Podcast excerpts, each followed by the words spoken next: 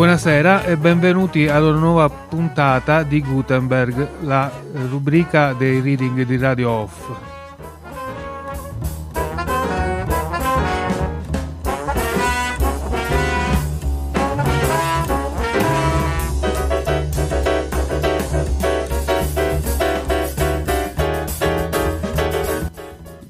Eh, io sono Fabrizio Vasile e assieme a me Grazia Crapanzano e Rita Patti mi aiuteranno per le letture. Questa sera la puntata è dedicata ad Adriano Olivetti, il titolo è L'utopia di Adriano Olivetti.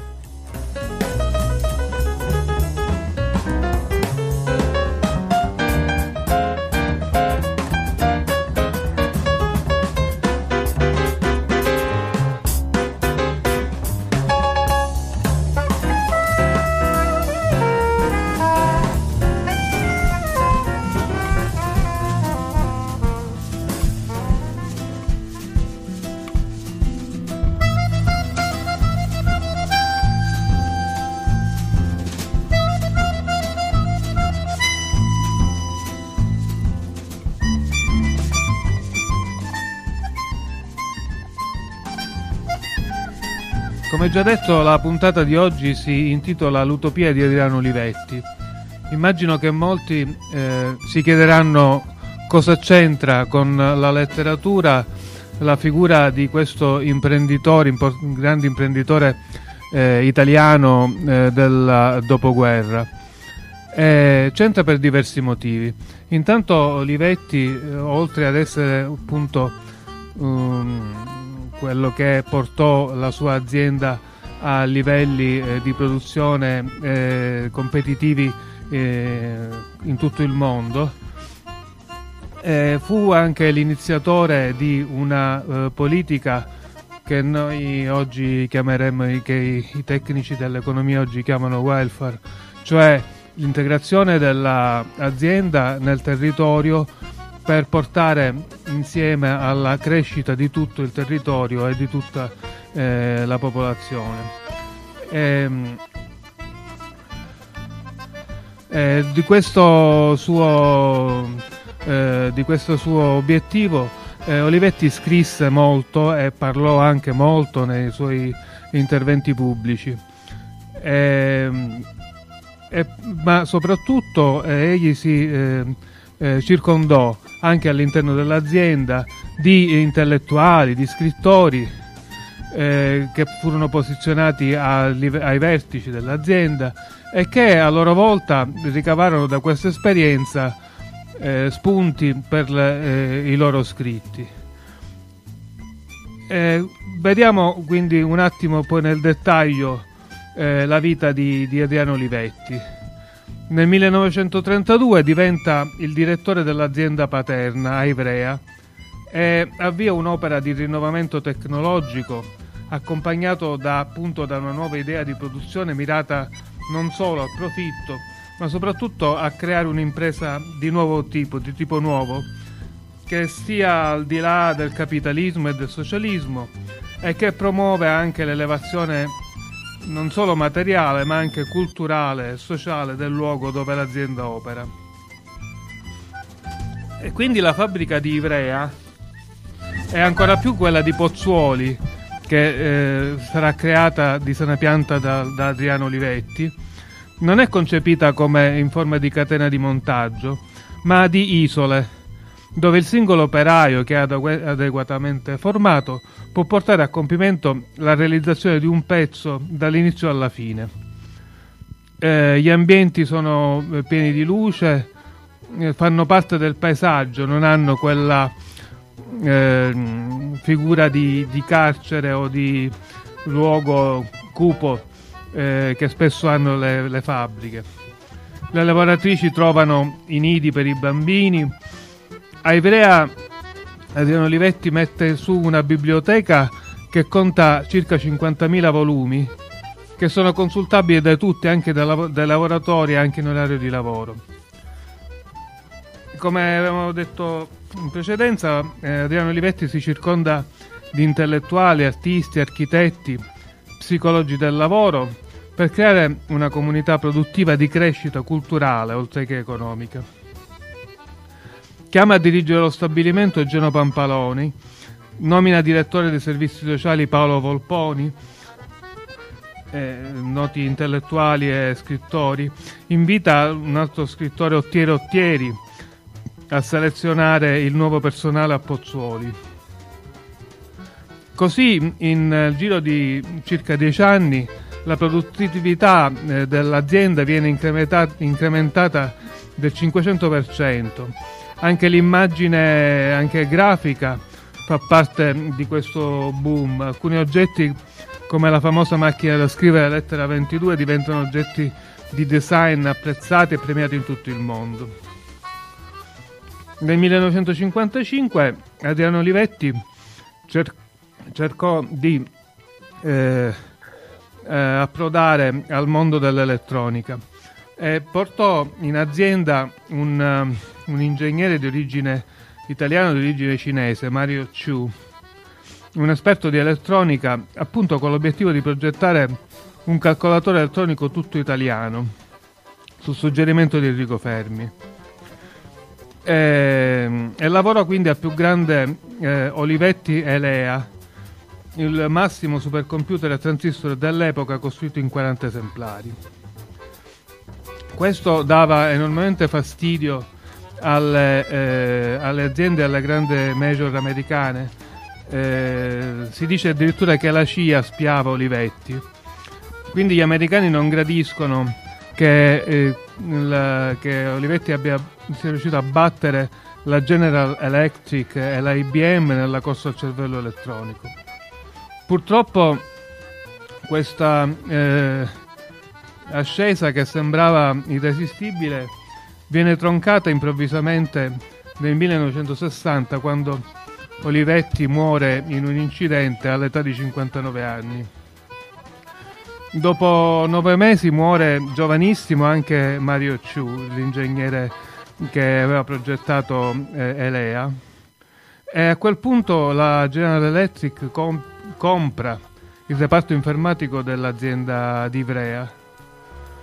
E questo è l'inizio eh, diciamo, del declino della, dell'Olivetti priva del suo motore fondamentale. Se consideriamo che l'anno successivo ancora nel 62 in un uh, incidente aereo muore anche Enrico Mattei, eh, presidente dell'ENI, un altro possiamo dire sognatore che aveva eh, pensato l'indipendenza energetica dell'Italia. E vediamo che da questo punto in poi, all'inizio degli anni 60, tutto un mondo che, o perlomeno una parte del mondo industriale che era diretto verso degli obiettivi eh, così eh, avanzati, eh, viene a mancare. Eh, Adriano Olivetti ha lasciato, come dicevo, diversi documenti in cui delinea questo suo concetto di comunità, inteso come eh, un intero territorio che eh, cresce assieme all'azienda e, e quindi prefigura un'industria moderna a misura d'uomo.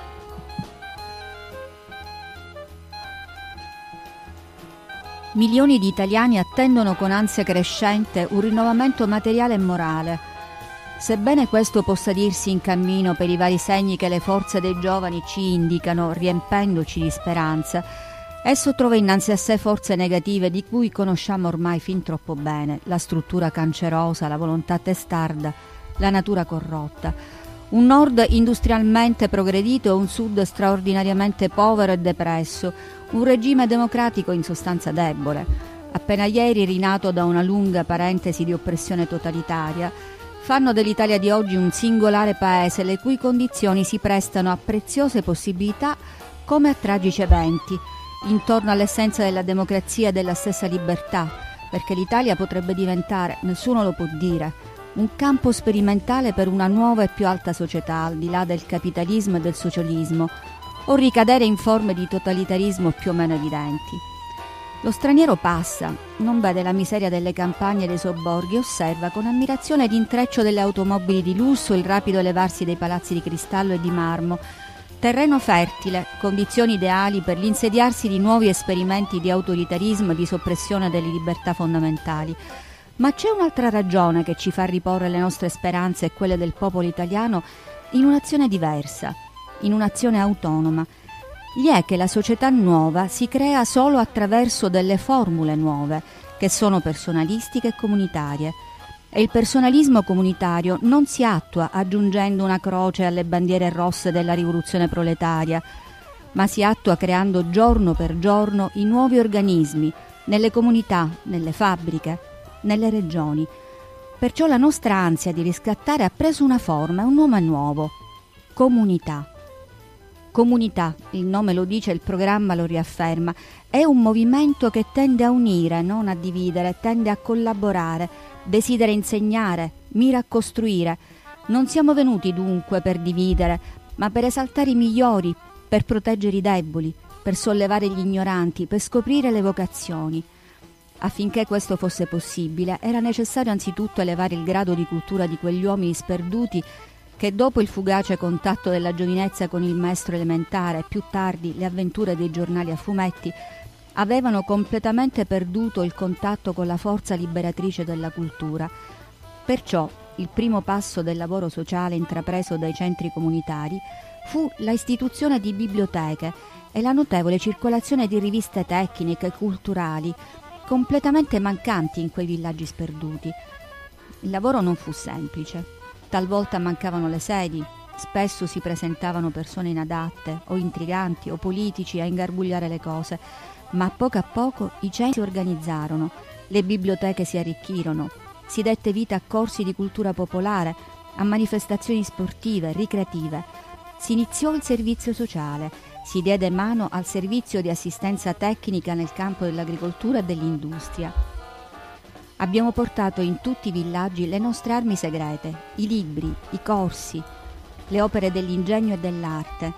Noi crediamo nella virtù rivoluzionaria della cultura che dona all'uomo il suo vero potere.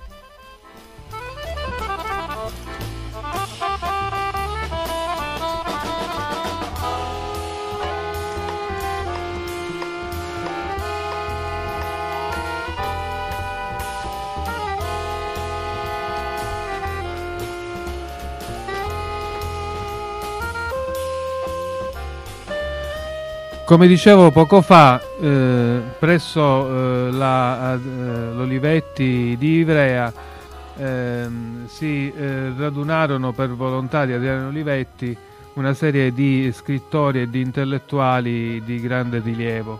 Uno è Paolo Volponi che ehm, poi eh, riportò parte delle sue esperienze eh, nel romanzo Memoriale Memoriale è la storia di un, uh, di un uomo, Albino Saluggia, che eh, entra a lavorare in una fabbrica eh, che però lui eh, vede eh, assolutamente come, con ostilità, come un carcere. È preda di manie di persecuzione, eh, crede che tutti lo vogliano licenziare o mandare via. E, in questo, in, in, però anche in, questa, in, questo romanzo Paolo Volponi riporta anche un, dire, un, e, un eco di quello che è, è, stata invece la fabbrica intesa da, da Adriano Olivetti. Quindi leggiamo ora un brano eh, in cui eh, Albino Saluggia eh, parla della sua vicenda in questa fabbrica.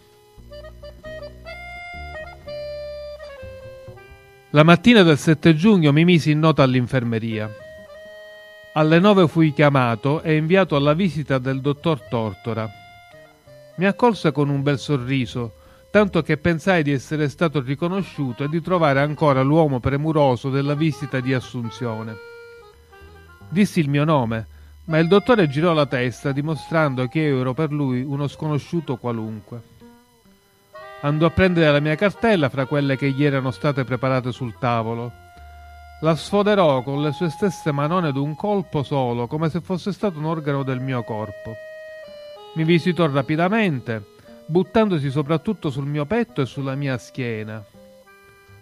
Ascoltò appena le parole che io gli dicevo sulla mia stanchezza. Non mi domandò nulla. Guardò solo sul mio corpo e sulla mia schiena con l'accanimento di un animale che debba cominciare a scavare una buca. Mi mandò a rivestirmi e chiamò l'infermiera. Le disse che doveva farmi fare le lastre e tenere il mio caso in evidenza. Finalmente parlò con me per ordinarmi una cura di pastiglie e iniezioni e per dirmi di tornare da lui dopo 15 giorni. La settimana dopo mi avvertirono in reparto di andare a fare la lastra. Passata un'altra settimana ancora il medico mandò a chiamarmi per le risposte. La buca doveva essere pronta. Mi dichiarò malato grave, bisognoso di cura e di riposo. Io stavo zitto e lui parlava, parlava, per convincermi in tutti i modi. Si appellò allo specialista, professor Bompiero, e a un certo punto mi mostrò la lastra, un pezzo di scheletro trovato chissà dove. Mi propose di lasciare il lavoro, di stare a casa fino a dopo le ferie, intanto lui e il professor Bompiero avrebbero fatto altre lastre e altri esami. L'inganno era chiaro.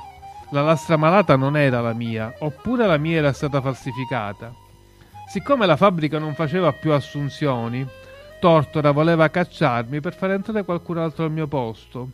Oppure aveva bisogno di far vedere che lui, con i suoi dottoroni, riusciva a scoprire e a curare malati gravi. E tutto questo per fare ancora più impressione sulle infermiere e sulla fabbrica. E per stabilire l'importanza dell'infermeria. Intanto, intorno avvenivano strani movimenti.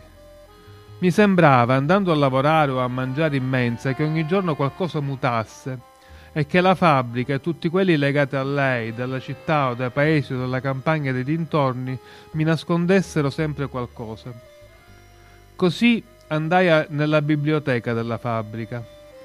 Era un bel locale, anche se io dentro, a guardare migliaia di libri, mi sentivo confuso e pensavo di non trovare la strada per uscire libero come prima, come quando ero entrato.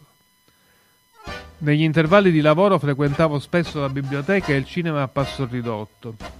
Mi iscrissi anche un corso di lingua francese e un altro di storia del risorgimento italiano.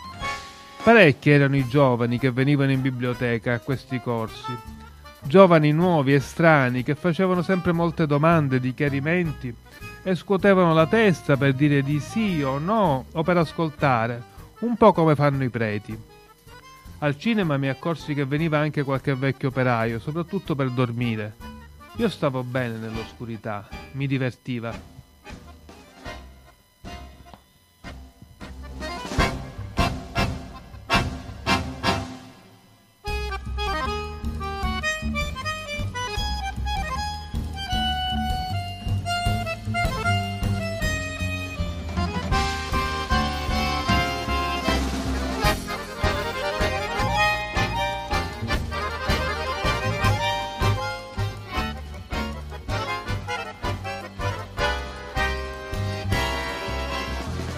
Ottiero Ottieri. Eh, Adriano Olivetti eh, mandò Ottiero Ottieri a, a Pozzuoli per eh, reclutare il personale che avrebbe lavorato nella nuova fabbrica eh, Olivetti di Pozzuoli, eh, che come abbiamo visto, abbiamo, come ho detto poco fa, era concepita in maniera moderna e innovativa eh, Ottieri Ottieri si scontrò con una realtà eh, in eh, dove eh, appunto eh, dove eh, incontrava gente che si sentiva già dentro in quanto raccomandata oppure prepotenti oppure persone che eh, piangevano eh, pietà per essere assunte eh, o, e, e, così via.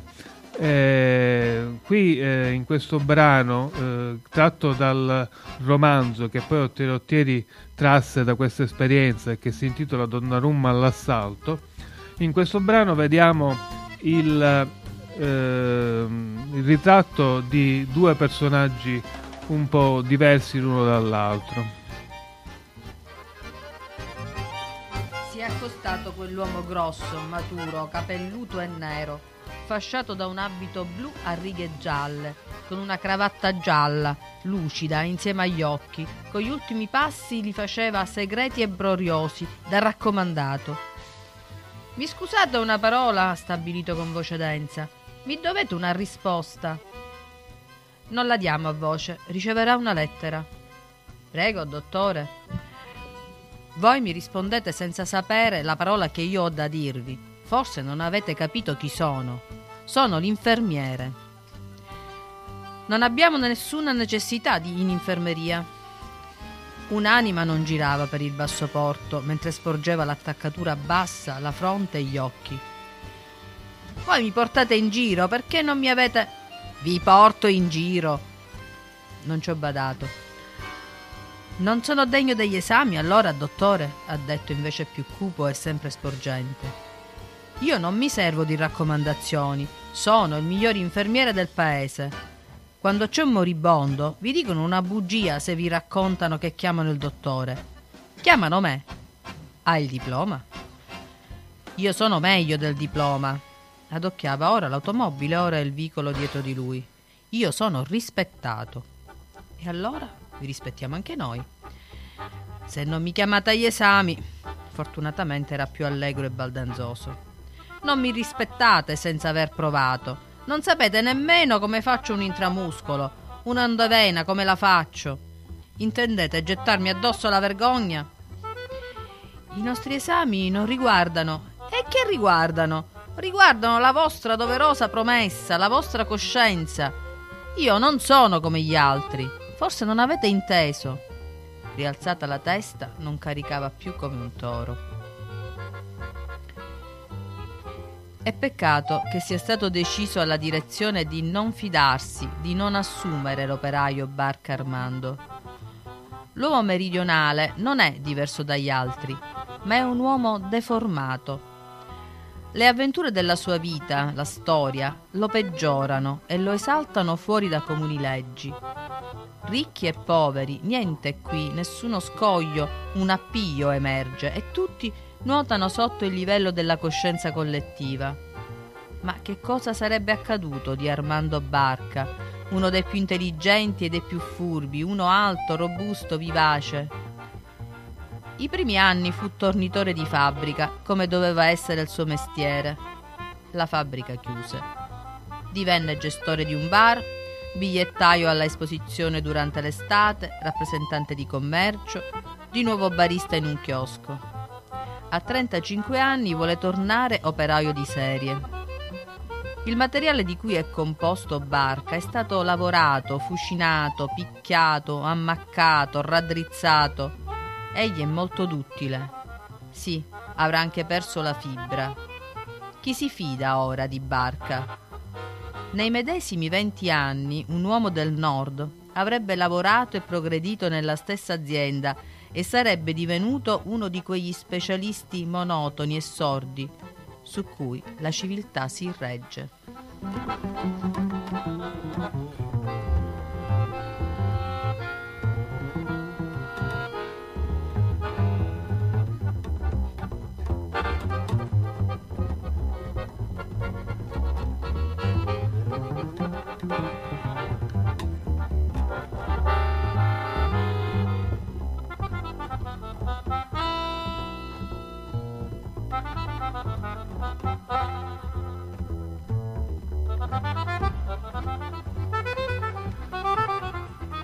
Eh, avviamo ora un eh, itinerario che ci porta anche al di fuori eh, di, della cerchia degli intellettuali che si radunano attorno a Adriano Olivetti, perché è evidente che eh, lo stravolgimento, il nuovo tipo di economia, di società che si andava prefigurando con l'industrializzazione e poi con il consumismo, eh, non poteva eh, lasciare indifferenti eh, gli intellettuali e gli scrittori eh, peri- di quel periodo.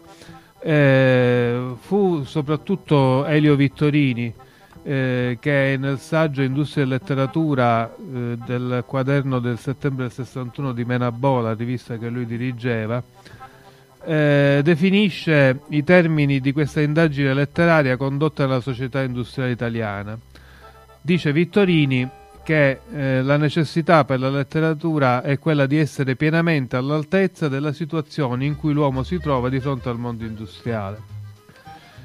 Però Vittorini non si ferma soltanto all'elezione di una nuova tematica, cioè eh, non dice dovete parlare dell'industria, e anzi appunto polemizza con chi tratta questa materia come fosse un semplice settore nuovo di una realtà già risaputa.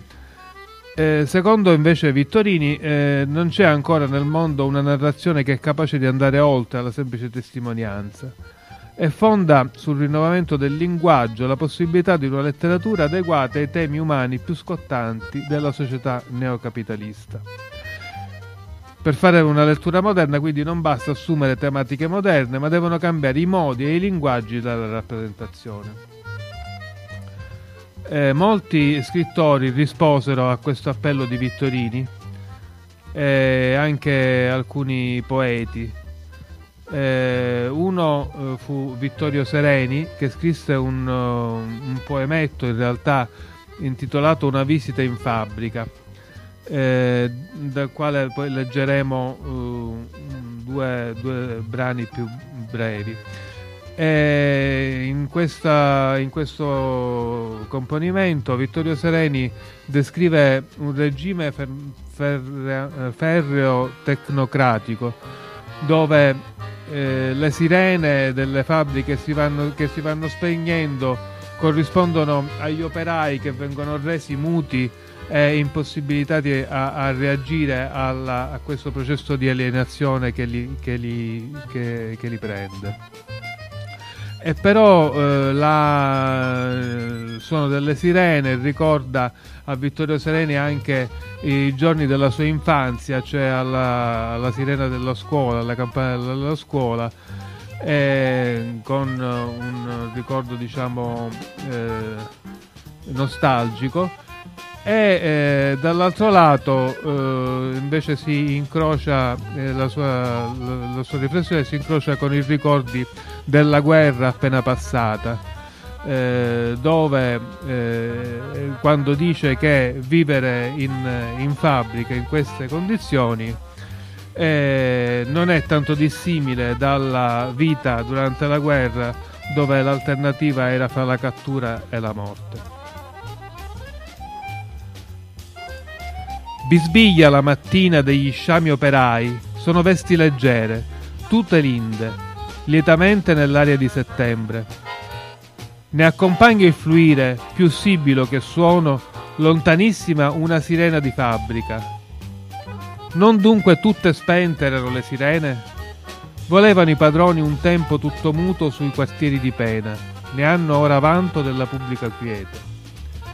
Col silenzio che in breve va chiudendo questa calma mattutina prorompe in te, tumultuando quel fuoco di un dovere sul gioco interrotto. La sirena che udivi dal ragazzo fra due ore di scuola. Riecheggia nell'ora di oggi quel rigoglio ruggente dei pionieri, sul secolo giovane, ingordo di futuro, dentro il sole in ascesa, la guglia del loro ardimento ma è voce degli altri, operaia, nella fase calante, stravolta in un rancore che minaccia abbuiandosi, di sordo malumore che si inquieta ogni giorno e ogni giorno è quietato. Fino a quando? O voce ora abolita, già divisa, o anima bilingue, tra vibrante avvenire e tempo dissipato, o spenta musica già torreggiante e triste. Ma questa di ora, petulante e beffarda, è una sirena artigiana, d'officina, con speranze, Stenta paghe e lavoro nei dintorni. Nell'aria mare a vuoto una larva del suolo delle sirene spente.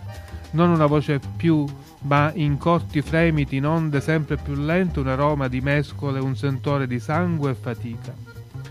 Non ce l'ho con i padroni. Loro almeno sanno quello che vogliono. Non è questo, non è più questo il punto. E raffrontando e rammemorando, la sacca era chiusa per sempre, nessun moto di staffette, solo un coro di rondini a distesa sulla scelta fra cattura e morte. Che insulto, che beffa della vita. Ma qui non è peggio. Accerchiati da gran tempo e ancora per anni e poi anni, ben sapendo che non più duramente, non occorre, si stringerà la morsa. C'è vita sempre, animazione dentro quest'altra sacca di uomini in grembiuli neri, ti fanno tenerezza, che li riaccostano all'infanzia mentre recano plichi, uniformati al passo delle teleferiche di trasporto giù in fabbrica. Salta sul più buono il più inerme e cita, e di me si spandea la miglior parte, tra spasso e proteste degli altri. Ma va là, scatenati.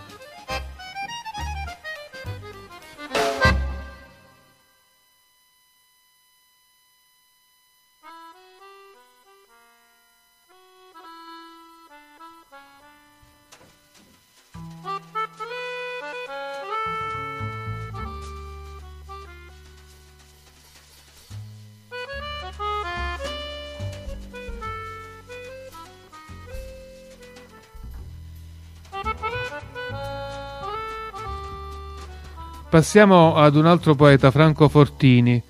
Eh, al contrario di Sereni, lui eh, sintetizza in una poesia molto breve per una storia dell'industria eh, la, eh, diciamo, la, condizione, la condizione operaia, ehm, che è eh, diciamo, eh, in bilico fra il passato dei padri eh, che hanno eh, lottato e vissuto nella, eh, nella, fabbrica e un futuro eh, ignoto. Quindi Franco Fortini per una storia dell'industria. Non ho nessun motivo di contestare la mescolanza d'acqua viola e cristalli, d'erbe abrasive, oli minerali, non voglio lamentarmi di vivere qui. Vivere qui, eppure pareva impossibile. Noi percorriamo ai limiti dell'autunno le gore, i lampi, i solchi venerabili dell'industria trascorsa, scene solenni, e siamo indietro, con i padri che non sanno, a tossire nelle mattine di sciopero, o avanti, dove non si vede più e dove da vivi non ci cammineremo. Guarda come da tutti i tubi di neon ronza grande, da tutti gli spogliatoi, la fabbrica. Ma di che stai parlando, dimmi? In che secolo nella sezione vuota tira male la stufa?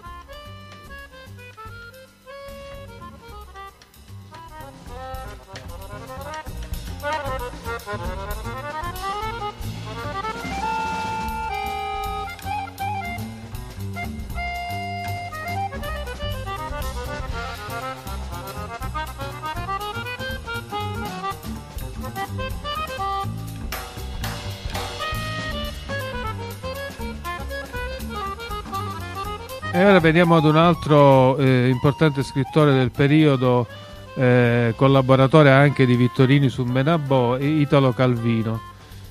Eh, Italo Calvino ehm, di Italo Calvino leggiamo uh, un brano tratto da un racconto breve, L'avventura di due sposi, eh, due operai, marito e moglie, che eh, fanno dei turni in fabbrica tali che non riescono neanche a incontrarsi nella loro vita. L'operaio Arturo Massolari faceva il turno della notte, quello che finisce alle sei. Per rincasare aveva un lungo tragitto che compiva in bicicletta nella bella stagione, in tram nei mesi piovosi invernali. Arrivava a casa tra le sei e tre quarti e le sette, cioè alle volte un po' prima, alle volte un po' dopo che suonasse la sveglia della moglie, Elide. Spesso i due rumori, il suono della sveglia e il passo di lui che entravano, si sovrapponevano nella mente di Elide raggiungendole in fondo al sonno, il sonno compatto della mattina presto che lei cercava di spremere ancora per qualche secondo, raggiungendole in fondo al sonno, il sonno compatto, secondo col viso affondato sul guanciale. Poi si tirava su dal letto di strappo e già infilava le braccia alla cieca nella vestaglia coi capelli sugli occhi gli appariva così in cucina, dove Arturo stava tirando fuori i recipienti vuoti della borsa che si portava con sé sul lavoro, il portavivande, il termos e li posava sull'acquaio. Aveva già acceso il fornello e aveva messo su il caffè. Appena lui la guardava, a Elide veniva da passarsi una mano sui capelli, da spalancare a forza gli occhi, come se ogni volta si vergognasse un po' di questa prima immagine che il marito aveva di lei entrando in casa, sempre così in disordine, con la faccia mezza addormentata. Quando due hanno dormito insieme è un'altra cosa. Ci si ritrova al mattino a riaffiorare entrambi dallo stesso sonno. Si è pari a quell'ora la casa era sempre poco scaldata, ma Elide s'era tutta spogliata, un po' rabbrividendo, e si lavava nello stanzino da bagno. Dietro veniva lui, più con calma. Si spogliava e si lavava, anche lui, lentamente. Si toglieva di dosso la polvere e l'unto dell'officina. Così, stando tutte e due intorno allo stesso lavabo, mezzo nudi, un po' intirizziti, ogni tanto dandosi delle spinte, togliendosi di mano il sapone, il dentifricio e continuando a dire le cose che avevano da dirsi, veniva il momento della confidenza e alle volte, magari aiutandosi a vicenda a strofinarsi la schiena, si insinuava una carezza e si trovavano abbracciati. Ma tutto un tratto egli, Dio, che ora è già! E correva a infilarsi il reggicalze, la gonna, tutto in fretta, in piedi, e con la spazzola già andava su e giù per i capelli e sporgeva il viso allo specchio del comò con le mollette strette tra le labbra. Arturo le veniva dietro, aveva acceso una sigaretta e la guardava, stando in piedi, fumando, e ogni volta pareva un po' impacciato di dover stare lì senza poter fare nulla. Elida era pronta, infilava il cappotto nel corridoio, si davano un bacio, apriva la porta e giù, e già la scala si sen- la si sentiva correre giù per le scale. Arturo restava solo, seguiva il rumore dei tacchi di Elide giù per i gradini, e quando non la sentiva più, Continuava a seguirla col pensiero, quel trotterellare veloce per il cortile, il portone, il marciapiede, fino alla fermata del tram.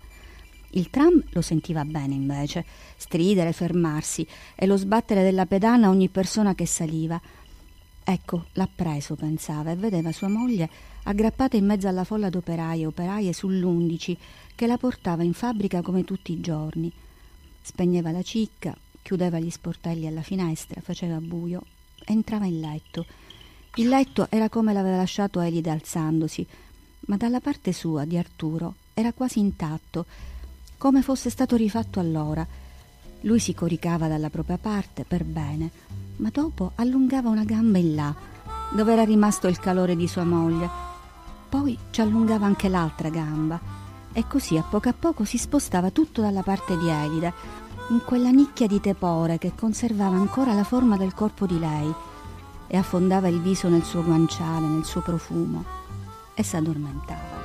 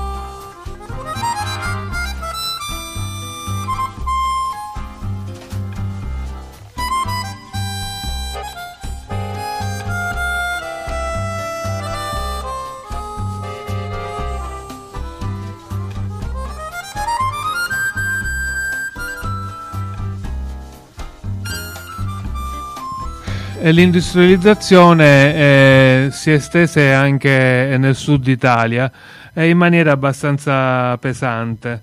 Eh, infatti il ritrovamento del petrolio nel sottosuolo della Sicilia industriale eh, indirizzò l'ENI di Enrico Mattei alla realizzazione di un impianto di raffinazione e petrolchimica a Gela, eh, che illuse i siciliani eh, nella possibilità di un, uh, di, una, di un, progresso per la regione e di una migliore qualità della vita. Eh, su questo tema eh, il regista eh, Giuseppe Ferrara nel 1964 eh, girò un, uh, un, film, un film documentario, come si chiama oggi, dal titolo Gela antica e nuova, con l'autorevole commento di Leonardo Sciascia, che è appunto tutto improntato verso questa speranza eh, di miglioramento della vita e di progresso per la Sicilia portato dalla eh, industria della raffinazione della petrolchimica. Addirittura eh, in una, in in una sequenza si, vedono, si vede un, un cantastorie eh, che accanto alle tradizionali storie dei Paladini di Francia e della Baronessa di Carini eh, ma, eh, canta una, una, un'ode alla, alla, scienza che porterà eh, la ricchezza ai siciliani. E, ehm, invece in altre parti d'Italia eh, questa questione dell'industrializzazione e soprattutto della ricerca del petrolio eh, eh, viene trattata in maniera più ironica e disincantata. Eh, per esempio eh, a Napoli, eh, dove Renato Carosone con l'inseparabile spalla di Gegge Di Giacomo ci descrivono questo quadretto ironico eh, nella canzone Caravan Petrol. Napoli petrolifera, Caravan Petrol, Caravan. Ma già affittato un camel, ma già cattato un turbante, un turbante nascente con pennacchio rosso e blu. Copia scammario da Murriella, per petrolio americana mentre ballano i beduini mentre cantano i tribù. Come si bella cavalla su camella con vino con la coda il bandione archile vedi curioso mentre scava stu per tu si scorda della non è cosa il petrolio non c'è sta. Alla alla alla.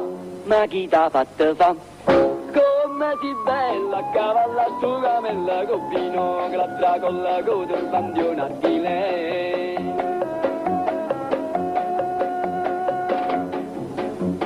copia scammane con camella che quasi annanzi a folla rete rivuta faccio tu vede non si può più camminare. Chiammi arrivato Pazzariella se trovo stu damene lì che mi scoppiva con tabacco ma chi è tali babà? Come si bella cavalla stu camella con vino glatta con le cose il un archile Vedi curioso mentre scava stu per tu si scorda delle donne cose che un petrolio non c'è sta Come si bella cavalla stu camella con vino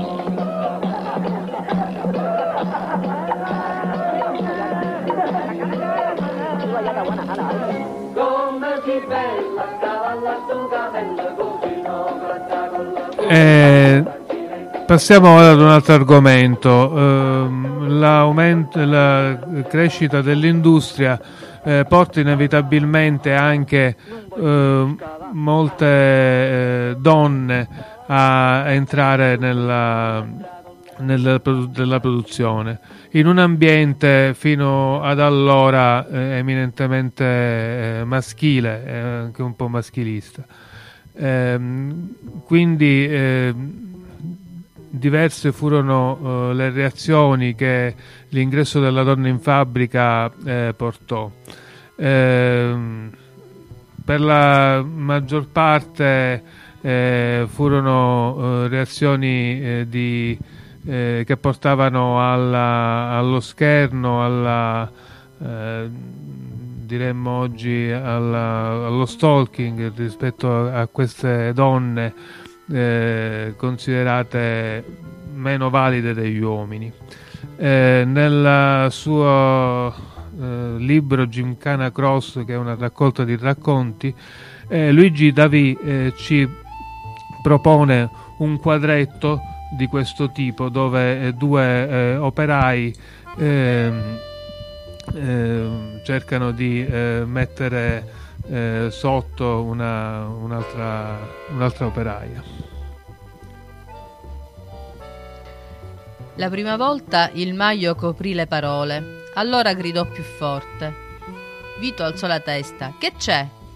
Smetti un momento, che voglio andare a togliere le mutandine a una ragazza.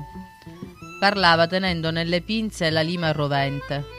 Vito gli fece segno di passargliela. La lavorò con cura, mettendoci più tempo del normale. Il Bocia ne aveva già un'altra pronta da un pezzo quando lui la buttò nella cassa. La, lima, la lima tintinnò sulle altre senza farsi sentire. Vito si voltò piano. Ci vai? Mi lasci? E vacci. Scosse la testa nel vederlo lesto tra il baccano. Poi si arrotolò una sigaretta e si sedette sull'orlo della cassa a fumare. Fermo? gli chiese il capo facendo il tonto. E Vito. La do la produzione. Bocia era già là, dove impacchettavano le lime. Vi erano addette quattro ragazze. Scelse Angela, la più giovane. Noi non abbiamo portafortuna al nostro maio, le disse. E lei. Vuoi la mia spilla? Era una spilla fatta a lucertola, di pietruzze lucide. Fece per toglierla dalla risvolta del grembiule, ma lui la fermò con un gesto. Le spiegò: Io e Vito siamo d'accordo per le mutandine. Angela diventò rossa. Le mie? Non è detto. Domenica vengo al cine con te, falla un'altra. Parola? Parola, e si strinsero la destra. Bocia si guardò attorno e notò Clara, in disparte, ad ammucchiare i pacchi. Accese una cicca e si fece sotto. Clara non aveva voluto uscire con Vito, le bisognava il castigamatti. La ragazza si chinò a posare un pacco e Bocia svelto ad agguantarle le mutandine con uno strattone. Clara gridò forte come se la volessero ammazzare. Le altre si voltarono a vedere. Boce era lì vicino, con la cicca in bocca e le mani in tasca. Va bene che t'abbia tirato i capelli, ma poi, disse per Clara e per tutte. Da una tasca gli usciva della stoffa celeste che era setata da poco. Angela la notò. Le altre lo pensarono uno straccio per pulirsi le mani. Clara sola delle tre non si sarebbe potuto giurare. Bocia Contava di salvarsi i ceffoni con la storia dei capelli e di fatti si buscò solo del cretino ed altro. Lui fece segno di sì con la testa e poi una smorfia d'intesa ad Angela. Appena nel reparto scontrò il capo. Tu che ci fai in giro? Missione speciale, stiamo preparando l'insurrezione. Fila al tuo posto, non se lo fece dire un'altra volta. Vito aveva finito la sigaretta e si era alzato. Fatto. Bocia gli mostrò il trofeo. Lui fece un cenno di consenso. Clara, Bocia disse ancora. Cretino, adesso crederà t'abbia mandato io. Dai qua, che l'attacco al gancio. Appendiamolo lunedì, e più salute. Vito assentì e gli fece segno di riprendere ad arroventare le lime grezze.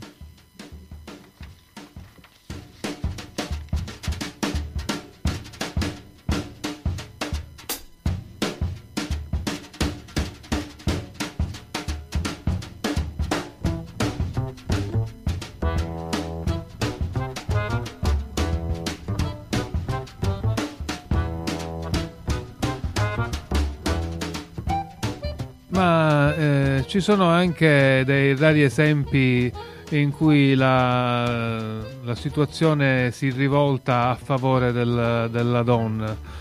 E, ehm, questo brano è tratto dal romanzo a proposito di una macchina di Giovanni Pirelli. Vale la pena di eh, ricordare un attimo eh, la figura del, dell'autore. Giovanni Pirelli era eh, il figlio, diciamo, il rampollo della eh, dinastia de, de, della, dei Pirelli, dell'industria eh, milanese di Pirelli, è quindi predestinato a eh, ereditare eh, l'azienda ma, eh, come primogenito, ma dopo un brevissimo periodo eh, di permanenza in azienda Giovanni Pirelli capì che quella non era la sua strada. Quindi abbandonò tutto, lasciò l'azienda ai fratelli e si dedicò invece ad un lavoro di eh, studio eh, del, sia della letteratura ma anche della musica, fu un intellettuale molto eh, conosciuto nel, nel, nel suo periodo, tra l'altro scrisse questo romanzo a proposito di una macchina. La storia si svolge all'interno di una fabbrica tessile dove è stata introdotta una nuova macchina, appunto il Vanguard, che aumenta notevolmente la produzione, ma che ha anche eh, prodotto degli, degli, degli, degli incidenti eh, durante la lavorazione. Eh, questa macchina viene affidata ad una operaia, Marianna, che eh, trova in questo nuovo incarico eh, fonte di gratificazione.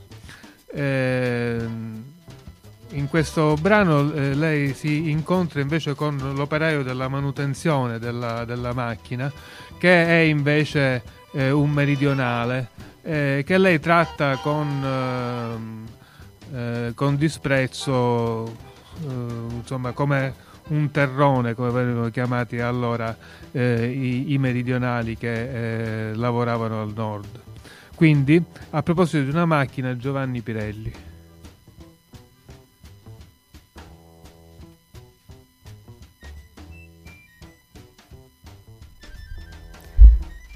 Pare a Marianna da alcuni giorni che il Vanguard faccia un rumore insolito, non subito, non quando terminata la toeletta sale di giri, forma i primi 10, 20, 30 metri di corda e nemmeno più avanti nel corso della mattinata. Se Marianna lo sente, no, dice a se stessa, non è lui, è il mio sospetto. Comincia effettivamente verso l'ora del pasto. Dopo il pasto non c'è più oppure si fa udire intermittenze, verbalmente, cresce allorché sugli lucernai scende il grigio del dopotramonto. È una regola, annotta e il rumore si fa forte e costante. Impossibile dire da che parte della macchina provenga. Spostandosi Marianna il rumore è sempre un po' spostato in là. In qua, dove la macchina finisce, che tipo di rumore è? Ma parrebbe che in un certo punto la massa rotante abbia subito una demorfa- deformazione magari impercettibile e raschi contro la protezione. No, non è possibile. Allora deve essersi staccato un dado, un bulloncino che è rimasto incastrato in un congegno, oppure più semplicemente si è allentato, motivo per cui sporgendo, no, nemmeno questo è possibile. Sono quasi le 5. Il grigio sui lucernai ha cominciato presto a incupirsi perché fuori c'è smog. Il rumore ha cominciato presto a farsi udire, è già pressoché continuo, se non fortissimo e particolarmente stridulo. Marianna prende una decisione.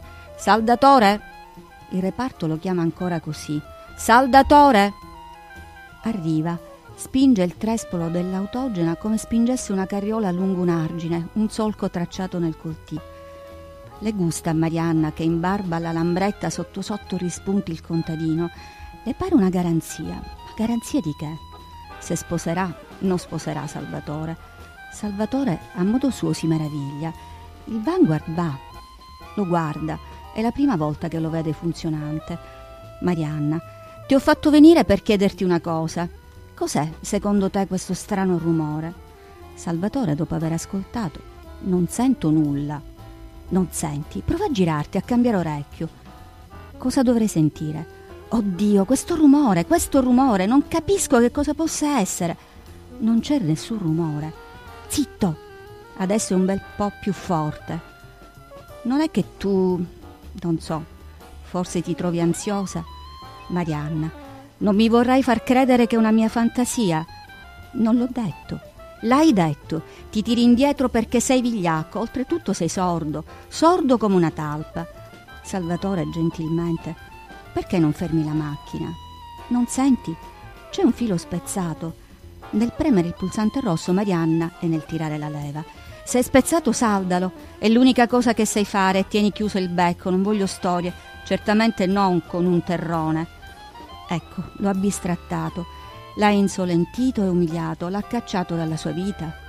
Salvatore è chino sulla corda, fa il suo lavoro, però di quando in quando volge un'occhiata a Marianna, rassicurato sembra, riconoscente del fatto che può fare il suo lavoro senza che lei ne approfitti, senza che seguiti a insultarlo. Ma che razza d'uomo è costui? È un uomo. Le dita gli si muovono lentissime. È un tardo, ecco cos'è, un sottosviluppato, di mente, di fisico, di tutto. Invece no.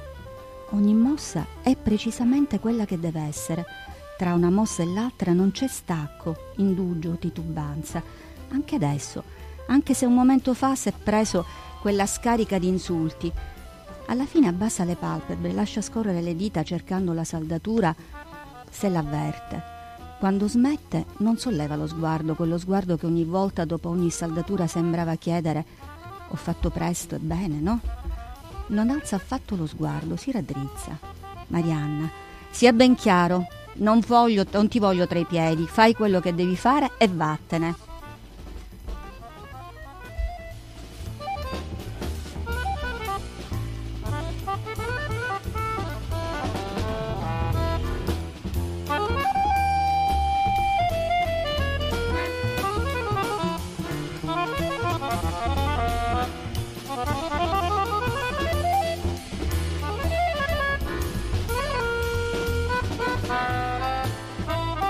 Bene, e alla fine di questa lunga carrellata fra eh, la letteratura che si è occupata dell'industria, ci chiediamo ma che fine ha fatto l'utopia di, eh, di Adriano Olivetti?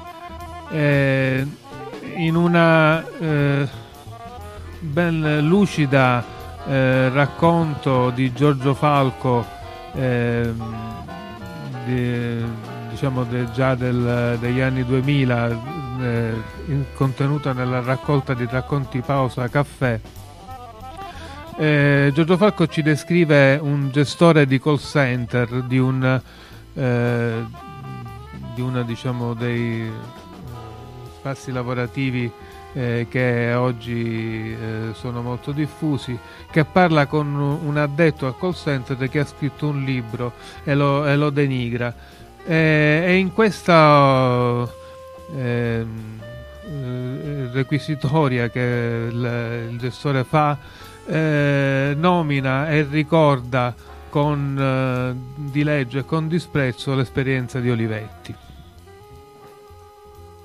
Abbiamo letto i tuoi pezzi, non sono di alcun disturbo. Sei sorpreso? Pensavi che ti licenziassimo? Mm, noi non buttiamo niente. I terremoti, la ricerca sul cancro, la sclerosi multipla, le sfilate di mode, il calcio, l'infanzia abbandonata, il mare pulito, la Formula 1, l'impressionismo, le donazioni di sangue, persino i tuoi iscritti. Ben inteso, non hanno alcun valore se non quello di essere testimonianze involontarie della sconfinata grandezza aziendale. Tu scompari, non esisti se non all'interno di questa grande struttura nella quale noi valutiamo, proponiamo. Siamo un fenomeno naturale, il cui scopo è raggiungere politiche rigorose che selezionino e gestiscano al meglio le risorse.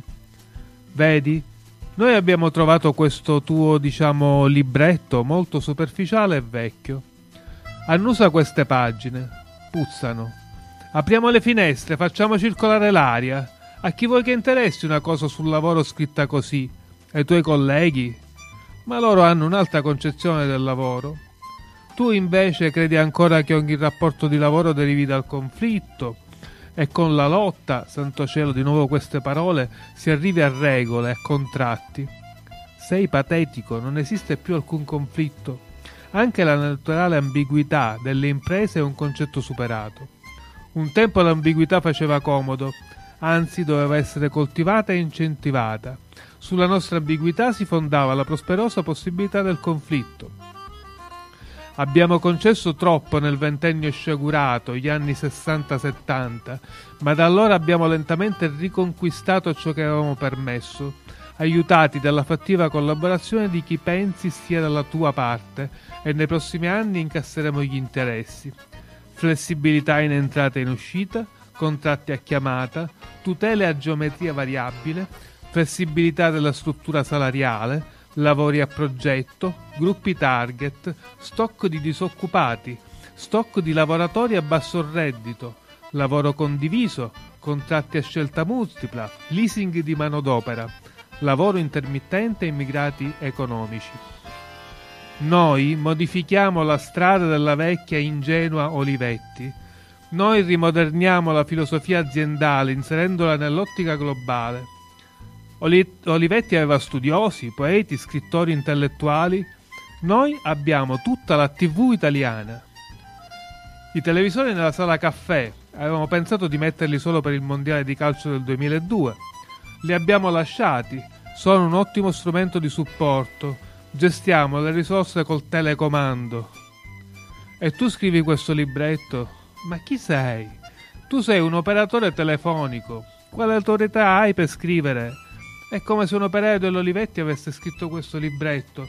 Eppure, perfino uno come te ha potuto scrivere un libretto e ha trovato qualcuno che ha avuto il coraggio, inteso nell'accezione negativa del termine, di pubblicarlo.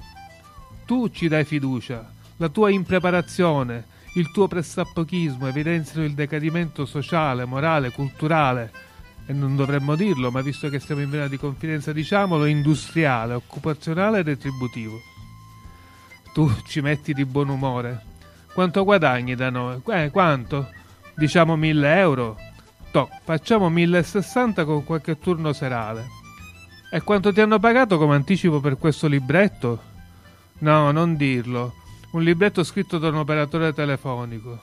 Se ti hanno trattato molto bene, ti hanno dato 250 euro. Lordi.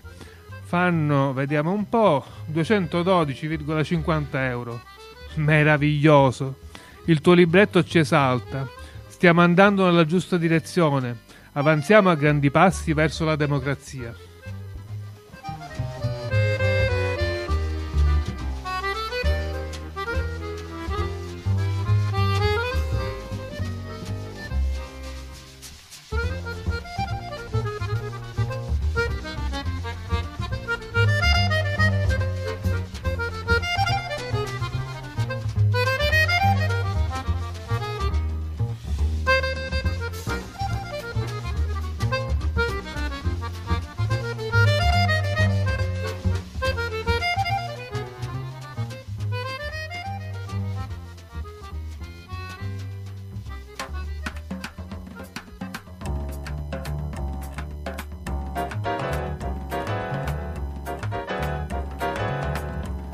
Siamo giunti alla conclusione di questa puntata di Gutenberg, la rubrica di reading di Radio Off. Vi abbiamo parlato della eh, utopia di Adriano Olivetti e un po' anche della eh, scrittori che si sono occupati del processo di industrializzazione eh, dell'Italia nel dopoguerra. E, assieme a me, io sono Fabrizio Vasile, assieme a me eh, grazie a Capanzano e Rita Patti mi hanno coadiuvato per le letture. Vi do appuntamento alla prossima puntata. Ciao.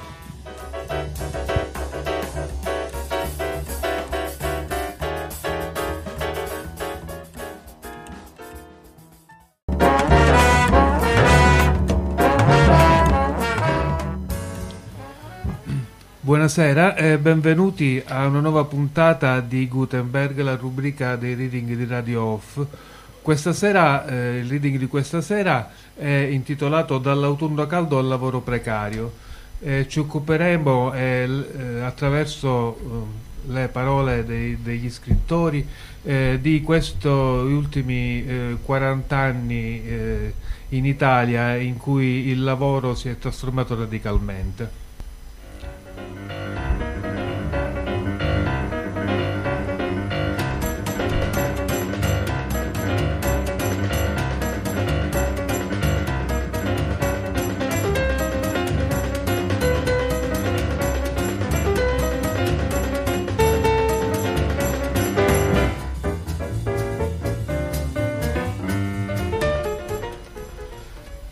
Quindi cominciamo il nostro viaggio eh, dagli anni 70.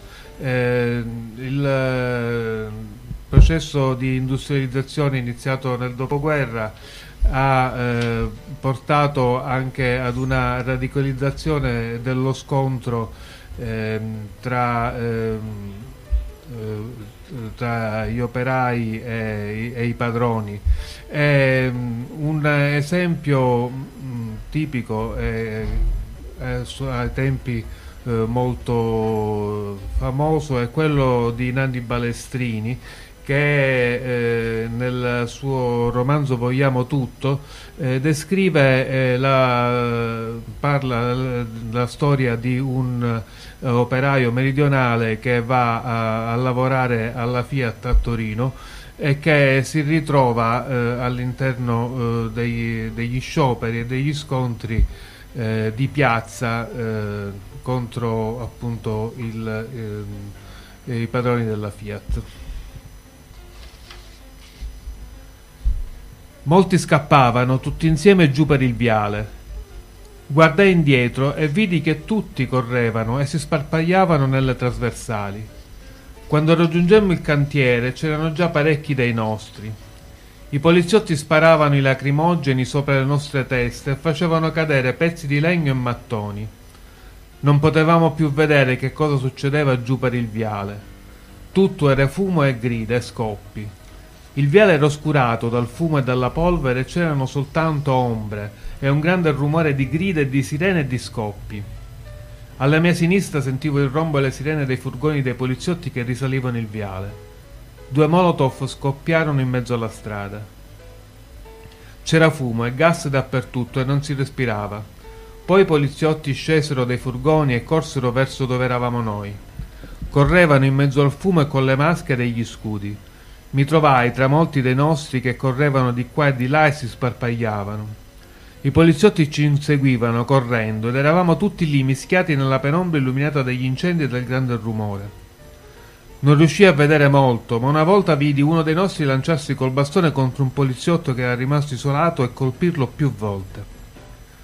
Vedemmo dei poliziotti che venivano di corsa da una trasversale alla nostra sinistra. Noi tutti alzammo i bastoni e ci lanciammo di corso addosso a loro, nella penombra che ci aveva avvolto. Io mi imbattei in un poliziotto col casco e lo colpii. Quello gridò e cadde per terra con la testa in avanti. Dopo ritornammo tutti verso il viale.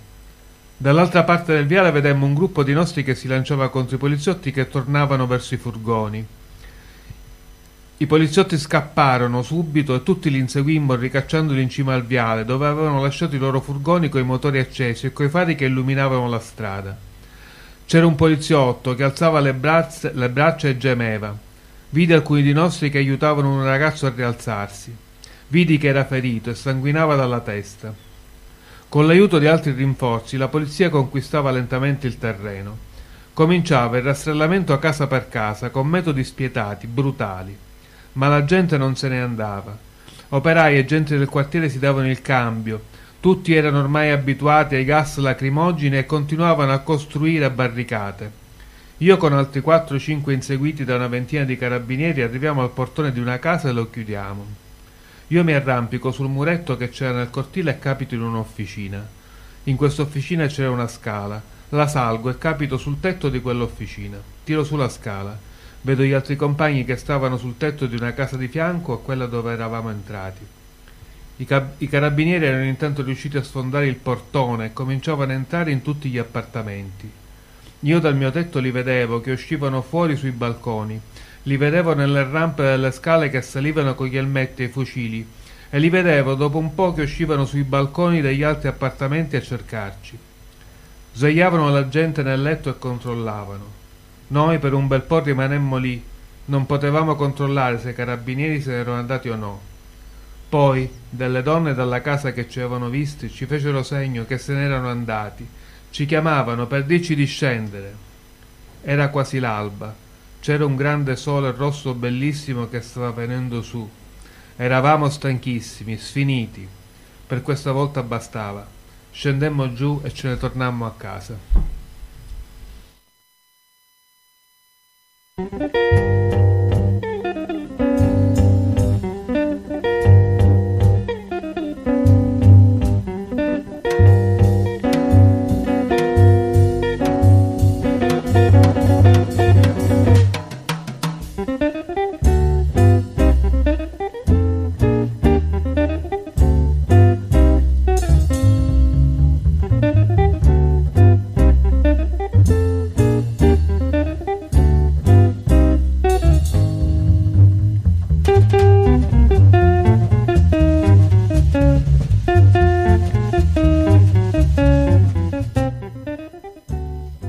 Ascoltiamo ehm, eh, la pagina di eh, Ascanio Celestini eh, che ci, ci, fa riflettere come eh, gli scioperi settoriali lasciano un po' il tempo che trovano se non corrispondono a un'idea comune di fondo.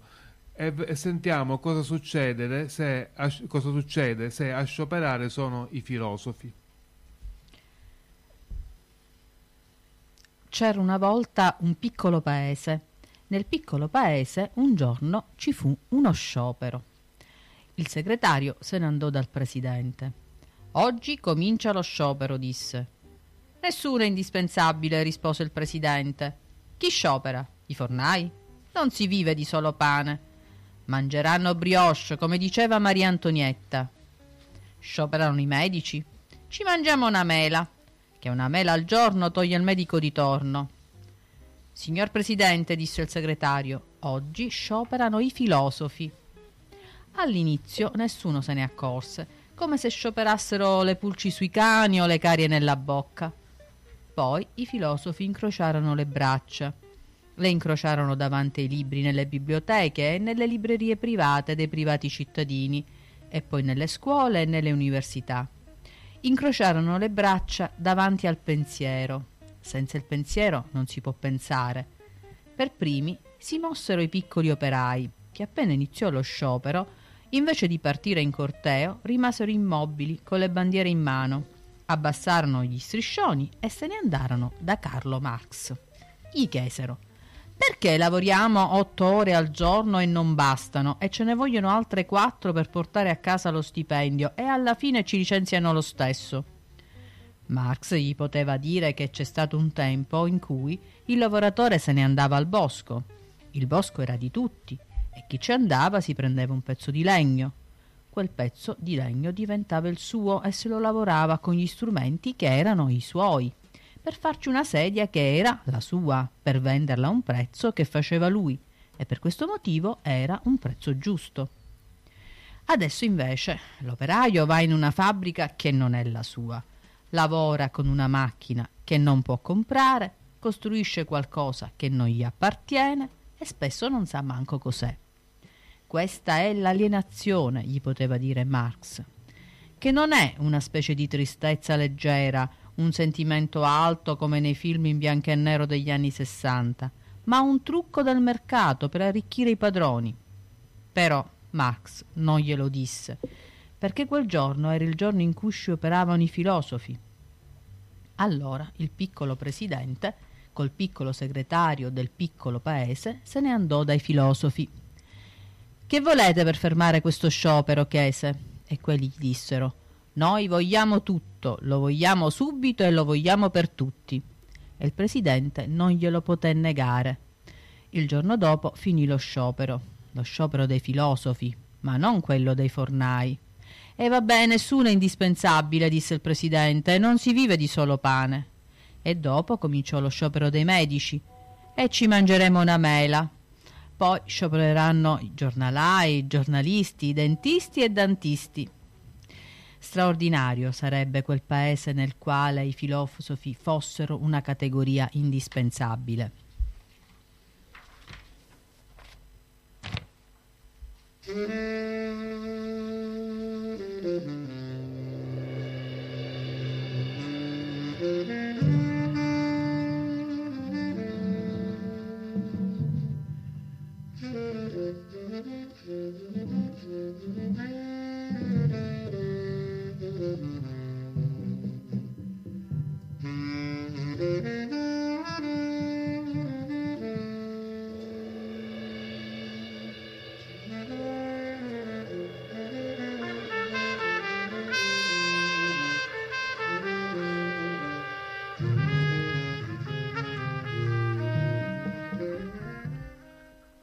Allora, col passare degli anni il processo di industrializzazione comincia a um, presentare delle, delle, crepe, a rallentarsi e le industrie cominciano a chiudere, a dismettersi o comunque andare in crisi, in amministrazione controllata e così via.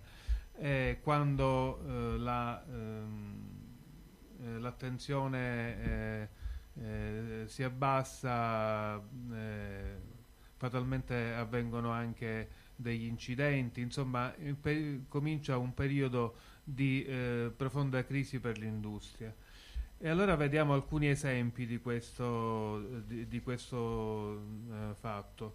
Eh, cominciamo con eh, Piombino, dove eh, l'industria è rappresentata dall'acciaieria Lucchini, che a cominciare dal 2001 ehm, comincia a, a perdere, ehm, a diminuire la produzione, a chiudere alcuni reparti. Ehm, è una crisi che si prolunga per molto tempo e ancora ora non si è conclusa. Eh, Silvia Vallone eh, nel suo romanzo Acciaio ha ambientato in questo uh, momento di crisi industriale a Piombino la storia di alcuni ragazzi, di alcuni giovanissimi che eh, si trovano molto a disagio in questa situazione. Silvia Vallone, Acciaio. Francesca si voltò indietro, gridò ad Anna qualcosa che venne ingoiato dal frastuono delle marmitte qualcosa tipo sono felice. Senza casco i capelli le finivano in bocca, rideva perché sentiva il solletico del vento sotto la canottiera fra le gambe a cavalcioni sullo scooter. Si voltò di nuovo stretta al corpo di Nino e appoggiò il viso sulla sua spalla strofinando la guancia. I quattro ragazzi sfrecciavano sulla panoramica, direzione fuori Piombino, nell'ora in cui le madri sono a casa, i padri al lavoro e i coetanei al mare. Anna e Francesca guardavano la strada perdersi fra le colline dure di Lecci e le ciminiere della Lucchini. La fabbrica assediava il cielo, ma loro sorridevano in silenzio, si sentivano potenti, abbracciate a due uomini bellissimi. Quando furono all'incrocio della statale il mare era già scomparso, come le case, le spiagge, i negozi chiusi. Adesso la fabbrica giganteggiava davanti ai loro occhi, esalava una vibrazione remota nelle tubature e nei gasdotti, tendeva i suoi bracci, i suoi forni ricoperti di fuliggine. Nino svoltò a sinistra, Massi lo seguì a ruota. La meta non era lontana. Senza casco, chiavi, soldi, portafogli. Se restavi a casa eri uno sfigato. Se uscivi, il massimo era correre in sella un motorino truccato verso un luogo segreto. Nino svoltò ancora a sinistra. Massi gli stava dietro e adesso erano dentro. Il cotone, il quartiere dell'acciaio, nudo come una tomba, non una panetteria, un alimentare, un'edicola, forse la serranda abbassata di un'officina. Lo spolverino prodotto dal carbone te lo sentiva entrare nei polmoni, appiccicarsi addosso, annerire la pelle. I due scooter schizzavano senza rallentare tra le case fatte a pezzi dal tempo. Erano d'inizio Novecento quei ruderi spaccati, abitati ormai solo da extracomunitari. A un metro il confine. Due bambini di pelle scura affacciati a un balcone con una palla in mano erano le sole presenze umane. I gatti randaggi erano ovunque invece, ti sbucavano dalle pareti marce, dai prati retrocessi a discariche e tu dovevi stare attento a schivarli. Un tempo sarà stato anche pieno di vita quel luogo, ma adesso era ridotto una maceria. I pochi panni stesi alle finestre erano grigi, pesava nelle strade e nei cortili un silenzio di fantasmi, una memoria muta, e topi e rovi dovunque, una preistoria. Nino e Massi rasentarono la rete della fabbrica per quattro chilometri. Non era più il nos- mostro di trent'anni prima, ventimila dipendenti, una città. Avevano ridotto il personale, smalle- smantellato alcune ciminiere e il mostro si era un po' rinsecchito. Via della Resistenza numero 2, l'ingresso principale. Qualcosa come 10 milioni di metri quadrati. Il stampatello Lucchini SPA. Adesso, varcato il confine, erano dentro sul serio. Quel ramo morto della fabbrica si era ridotto a una carcassa di ruggine. Restarono lì, tutti e quattro, impalati per un istante, abbagliati dalla luce riflessa dai metalli la gola asciutta, il corpo bagnato di sudore, il corpo piccolo e vivo, ansimanti contro i giganti di cemento. Era un po' come stare dentro un acquario. La colata dell'altoforno laggiù infiammava il cielo, lo infettava di nebbie e veleni e ti sentivi liquefare. Sudavi, il cuore pulsava all'impazzata. Di fronte i resti di una ciminiera, più in là un capannone dismesso e al centro un escavatore con il braccio torto e la pala rovesciata, morti e roventi.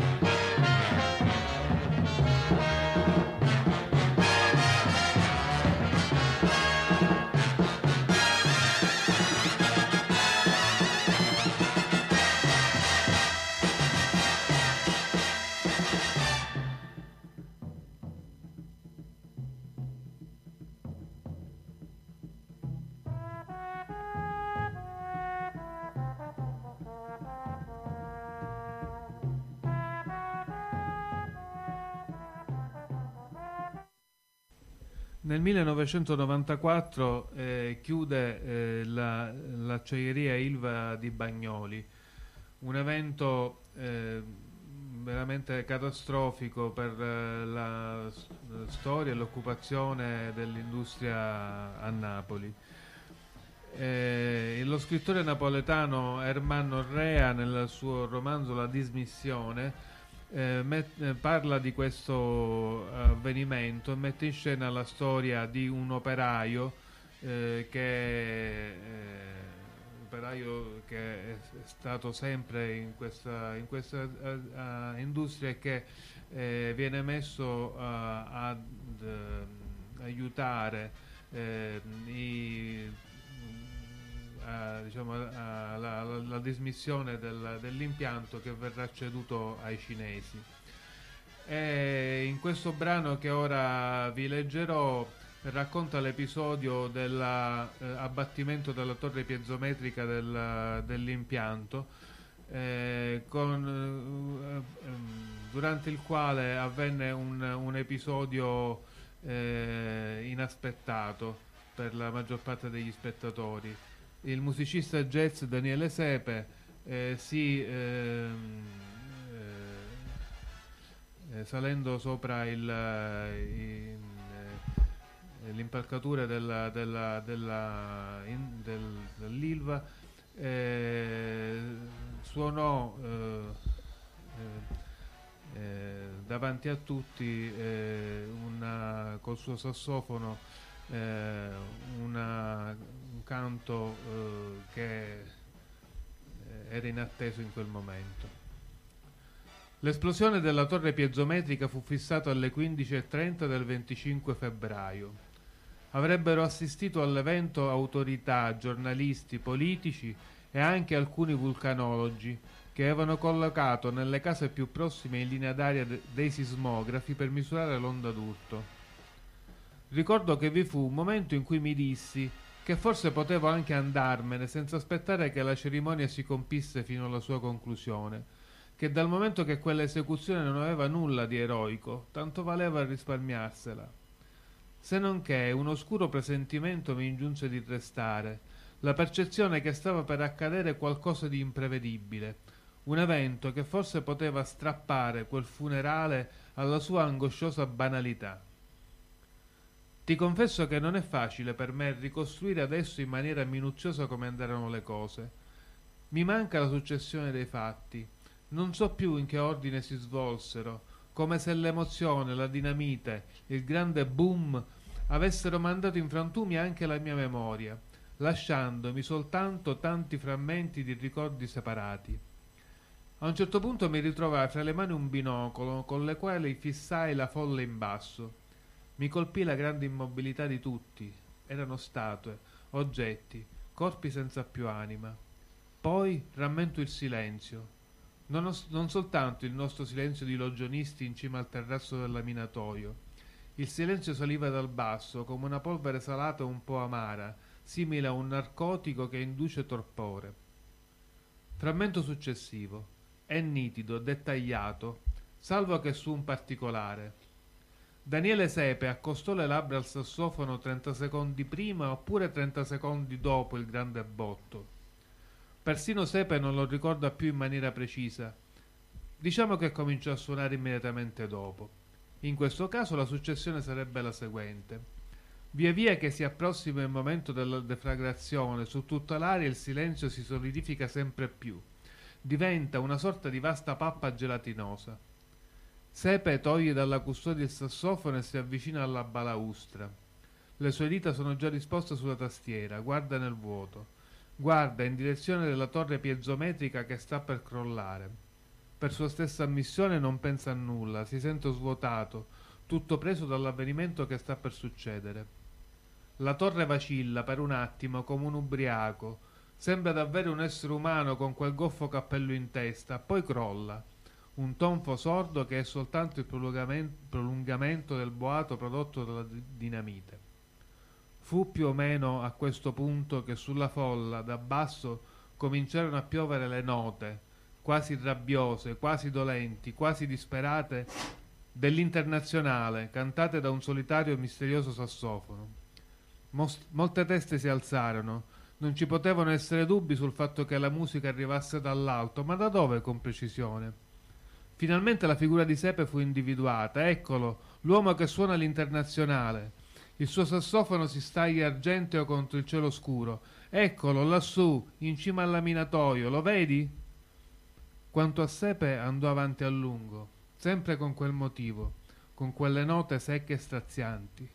Compagni, avanti, il gran partito noi siamo dei lavoratori. Rosso in petto un fiore c'è fiorito e una fede c'è nata in cuore.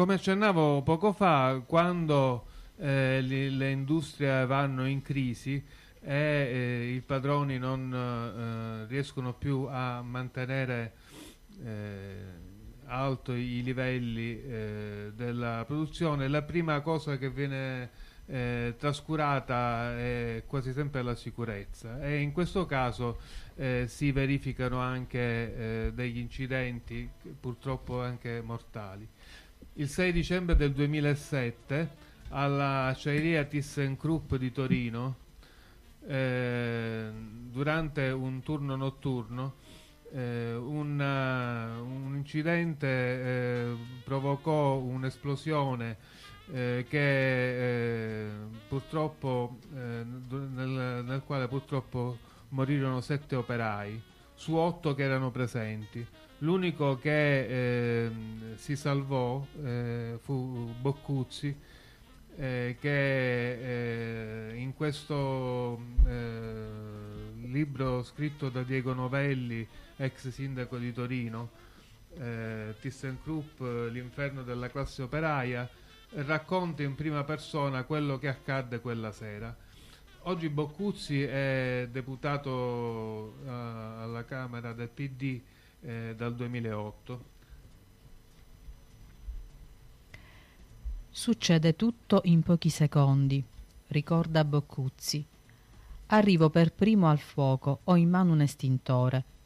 Provo a spruzzare il liquido sulle fiamme, ma non esce nulla. È scarico, vuoto, inutile. Lo butto via, mi incazzo e corro verso la parete.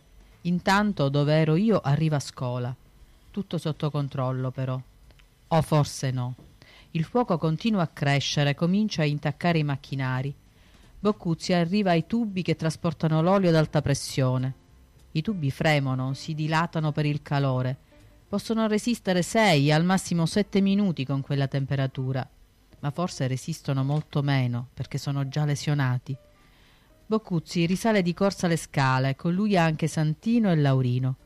A distanza di una ventina di metri, sul muro di fronte alla linea, c'è il bocchettone dell'acqua. È lì che vola Boccuzzi. Le fiamme aumentano e mi rendo conto che è il caso di andare a prendere la manichetta. Santino e Laurino mi vengono dietro. Troviamo, troviamo la lancia srotolata perché spesso veniva utilizzata per fare le pulizie delle vasche. Loro prendono la manichetta e la trasportano verso l'incendio. Io resto lì per aprire il rubinetto. La mia fortuna è stata quella di essere rimasto nella zona dell'innesto. Pochi secondi e l'incendio sarà spento, si impreca. Dai, dai! Mi danno l'ok, apro il rubinetto. L'acqua fa i primi due metri dentro il tubo. Vedo che scorre verso il fuoco e manca davvero poco perché arrivi alle fiamme. È in quel momento che alzo la testa e vedo e sento. L'inferno è per Antonio Boccuzzi. Un rumore sordo, simile a quello del boiler a gas di casa quando si apre il rubinetto dell'acqua calda, ma è molto più forte. È un'esplosione sommessa, uno scoppio contenuto al silenziatore, implacabile, spietato. L'inferno per Antonio Boccuzzi è una mano di fuoco gigantesca che esce dai tubi dell'olio sopra la linea 5 e inghiotte i suoi compagni. È mezzanotte e 45. Il tubo cede. È un tubo, secondo i vigili del fuoco, che non corre parallelo alla linea ma perpendicolare e non si spezza. La parte rigida rimane integra, quella flessibile esplode. L'olio ad alta pressione schizza fuori come un treno in corsa. È un getto potentissimo e incontrollato. Il liquido entra in contatto con le fiamme. In termine tecnico si scatena un flash fire si forma una sorta di palla incandescente alta dieci metri, una nube di olio nebulizzato, un fiore mortale di goccioline di fuoco che investe i sette operai, che li ricopre come una bramma da laminare. Li cuoce vivi. Pochi istanti. Il grappolo degli operai viene spazzato da una folata micidiale, come un vento solare. Non c'è scampo. Le fiamme in quel momento aumentano e io distinto mi avvicino per fare qualcosa, ma mi rendo conto che è impossibile. Sento là dentro i ragazzi che urlano, chiedono aiuto. Cristo. Tremo, vibro come un motore acceso, corro verso il pulpito per chiamare i soccorsi, non smetto di tremare. A mezzanotte e 48 scatta l'allarme. Il livello dell'odio è sotto il minimo, ma ormai già tutto è accaduto.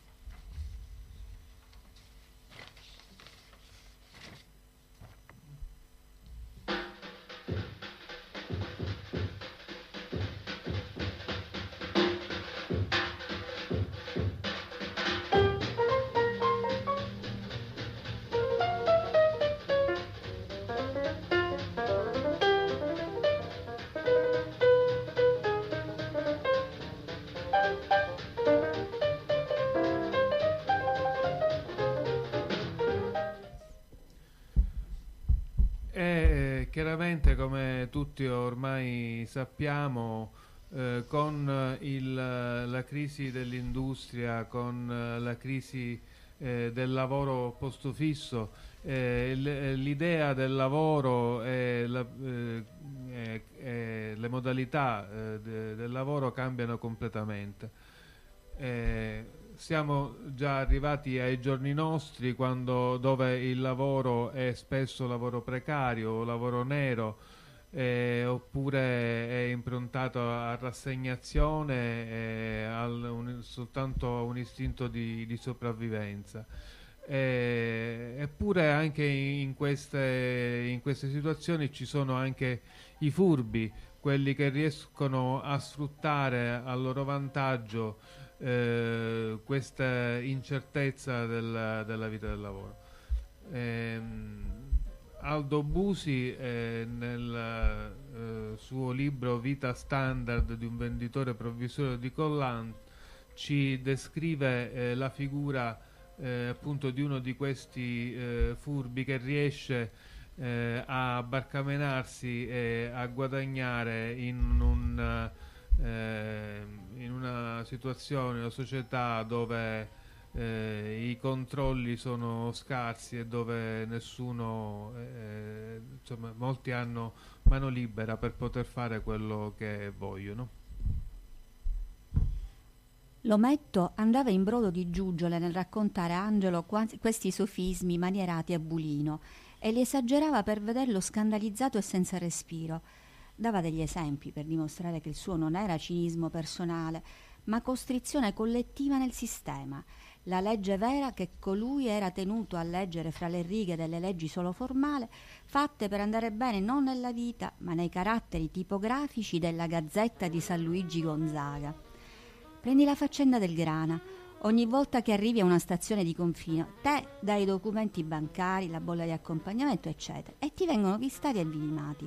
E per ogni chilo esportato il governo ti dà 1700 lire di contributo poi figurati, tra parentesi, centinaia di prodotti agricoli all'interno della CE, gli aranci, per esempio le olive. Ma lasciamo perdere. Andiamo avanti col grana.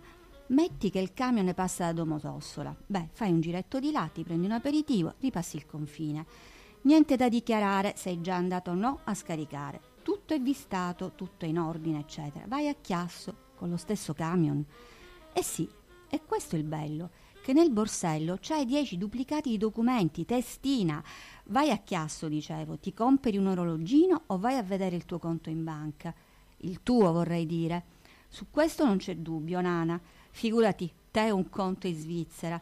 Beh, fai una chiacchierata sui tassi di interesse e rientri dallo stesso confine. Poi c'è Vipiteno. Di dogane ce n'è un sacco e una sporta. A ogni entrata e uscita i contributi governativi si sono moltiplicati per due, per tre, per quattro, per quello che hai voglia te di fare. Il giro dell'oca, capito?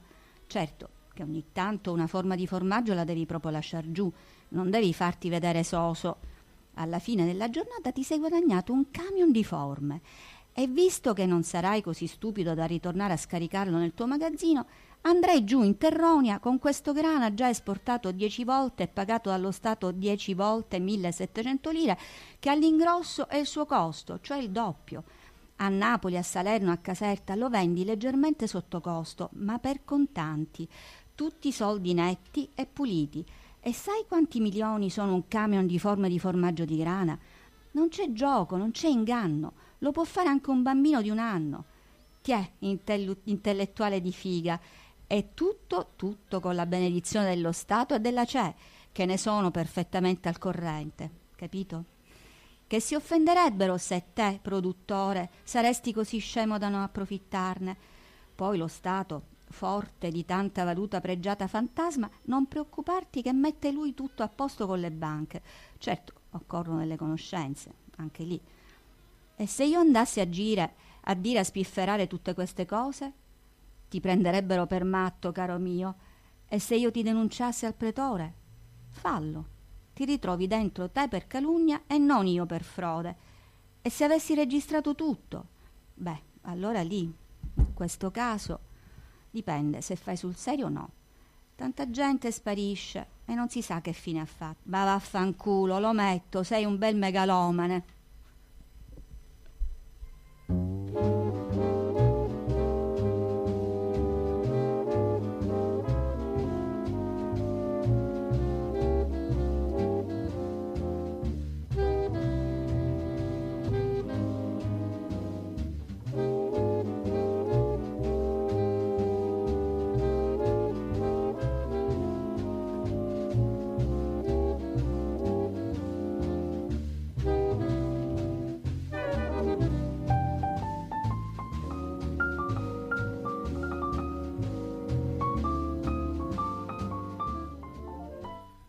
Parliamo ora di lavoro nero.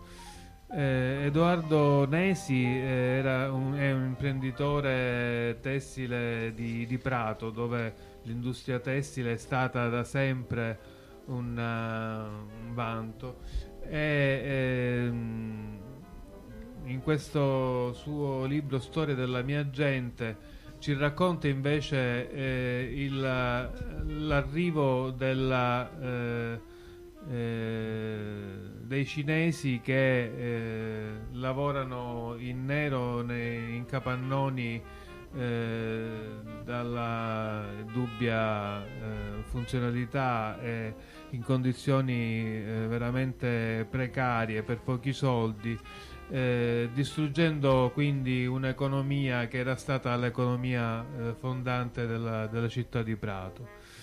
Anche Edoardo Nesi oggi è deputato in Parlamento, eletto nelle liste di scelta civica del 2013.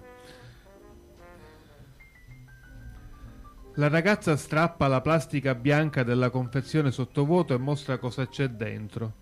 Delle striscioline bianche. Se ne mette in bocca una manciata, dice qualcosa di biascicato e l'interprete traduce. È ricavato dal corno di un animale. Il poliziotto la guarda fissa mentre mastica e deglutisce. Poi si volta verso di te, dubbioso, e ti fa: A me sembra carta, e a lei? Lo guardi e non sai cosa rispondere perché è vero, ha ragione.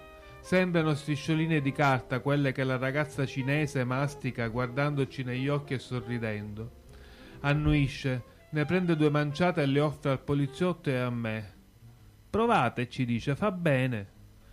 Prato è la città delle domande cattive e dei cattivi pensieri. Prato ti prende per la collottola e ti infila il muso nel piscio, come facevano i vecchi e i cani che avevano sporcato dove non dovevano sporcare.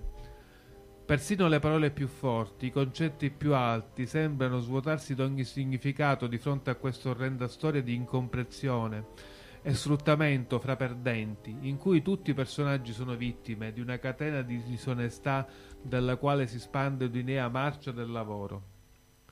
A Prato oggi legalità e legge, immigrazione, tolleranza e intolleranza, ideologia, accoglienza, razzismo e integrazione, xenofobia e inclusione diventano ferri vecchi, incapaci di aiutare a comprendere quello che succede in una città invasa da un'armata silenziosa e impaurita, che molti temono sia solo la prima avanguardia dell'invasione che verrà, ma che già oggi è impossibile da censire da fermare con i controlli e le irruzioni e le ordinanze piccose dei sindaci, e i verbali dei vigili del fuoco, i sequestri dei capannoni, la cancellazione delle insegne in cinese e i sigilli di plastica e le fettucce bianche e rosse e i lucchetti viro. È un giovanissimo esercito di ricattati che spesso non si prendono nemmeno conto dell'indegnità delle loro condizioni di lavoro e sono ben contenti di vivere e lavorare così come vivono e lavorano, murati dentro capannoni lerci come questo, perché nella Cina più profonda dalla quale vengo stavano molto, molto peggio e i più fortunati guadagnavano 8 dollari al mese. Ti aggiri scosso per il capannone, la testa vuota, e ascolti il capo dei vigili del fuoco che continua a spiegare paziente ai titolari ragazzini che l'estintore non va tenuto sepolto sotto un cumulo di ritagli, ma appeso in alto, dove tutti lo possono vedere e usare in caso di incendio. Guardi la poliziotta che trova l'ennesima bombola del gas vuota proprio accanto a un giaciglio e la mostra appena spazientita al titolare.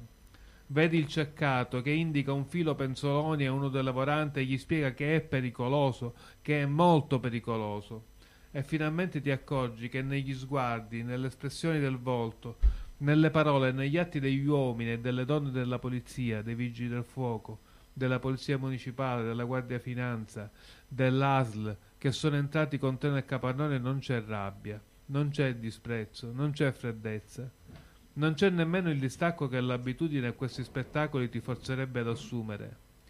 Ti pare invece che lavorino accompagnati da qualcosa che somiglia molto all'orgoglio, scortati dalla consapevolezza che essere l'ultimo anello alla catena di un sistema di valori, del quale è giusto avere rispetto e perfino andare fieri, e che finisce per concretarsi in uno dei pochi principi che ancora oggi ci trova tutti d'accordo e pertanto ci definisce, noi occidentali.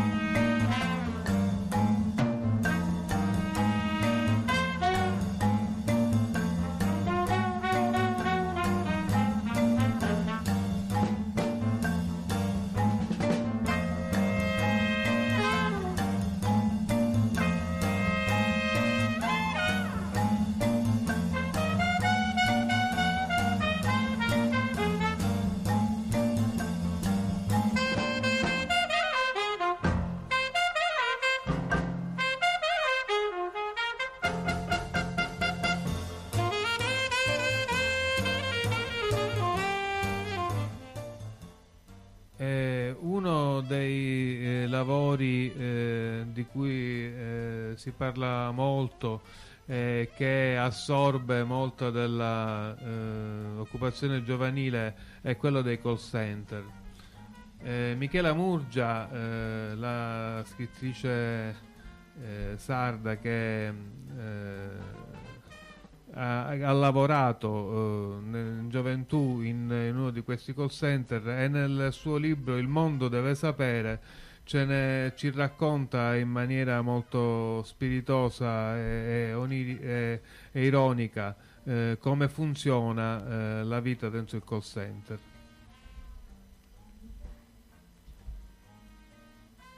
Spingere a livelli da assassinio la competitività professionale all'interno del dipartimento telefonico è deleterio. Me ne rendo conto ogni giorno. Mi domando se lo realizzi anche l'Olimpo del regno Kirby. Tutte le telefoniste hanno preso coscienza che fissare molti appuntamenti è un'idiozia. Nel Vangelo secondo Bill Gates è così affermato. L'obiettivo raggiunto di oggi è la base di partenza per quello di domani. Pertanto si vola il più basso possibile, in quella zona grigia che permette la sopravvivenza minima economica e garantisce allo stesso tempo l'aura di necessaria mecro- me- mediocrità per non primeggiare mai più di due giorni consecutivi sulle altre. È innegabile che il livello di popolarità di una telefonista tra le colleghe sia inversamente proporzionale al numero di appuntamenti che riesce a prendere in più di loro. Il frutto bacato dello spirito Kirby è proprio questo. Chi primeggia è odiato perché il fantino costringe anche i brocchi a correre come stalloni per raggiungere il traguardo, ogni giorno più distante, dopandoli a dovere con premi e cotillon. Per me è un problema, essendo ormai divenuta quasi padrona delle tecniche di stupro al telefono, le casalinghe non sanno più dirmi di no. Al massimo mi dicono forse, però si sa, quando una donna dice forse vuol dire sì. Certo, quando dice affanculo, allora magari è davvero un no. Ma non succede spessissimo. Ho calcolato che la mia media, con il buon omaggio, è di un sì ogni nove chiamate drammatico per la mia vita sociale in ufficio, ma tanto anche quella sta per subire un giro di vite mica da niente. La notizia del giorno è che a breve il nostro ufficio sarà teatro di una delle più indiscrete intrusioni nella vita umana generate dalla tecnica delle telecomunicazioni, il pupillo. Codesto oggettino, sforna, sfornato dalla compagnia telefonica 3, riesce a essere inquietante quanto il Kirby, ma fa meno rumore. Herman ci ha comunicato che a causa dei, luoghi, dei, lunghi periodi di assenza dall'ufficio cui lei e il boss sono costretti per mantenere il contatto stabile con la casalinga in carne e ossa, saremo messe sotto controllo con questo oggetto CAM, un piccolo mostro guardone che sembra un ovetto pasquale e si aziona a distanza con una semplice chiamata da un cellulare. Saremo spiate. Saremo le star del loro personale reality show. George Orwell era un ottimista. Se chiacchieriamo lo sapranno. Se ci infiliamo le dita nel naso non sarà più una pruriginosa pratica intima. Se abbiamo l'abitudine di masticare il tappo della penna aziendale non ci sarà più verso di dare la colpa alla collega del turno prima. Se non telefoniamo a raffica, gli strali dell'occhio elettronico di Bill Gates lo registreranno inesorabilmente. Non potremo nemmeno mettere, come nei film di genere, una foto statica dell'ufficio con noi che ci esibiamo nel nostro massimo momento di produzione il pupillo, trasmette anche l'audio. Non sarà più consentita la minima debolezza, la minima distrazione, il minimo cedimento.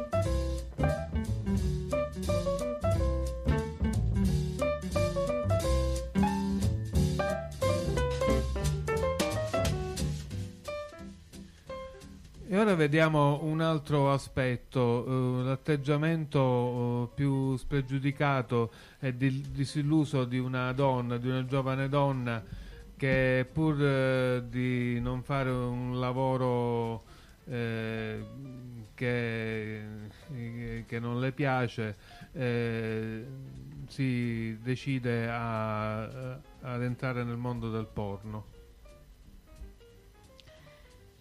Lavoro da tre mesi in una ditta di bulloni, in ufficio, seduta, da non avere il mal di schiena la sera.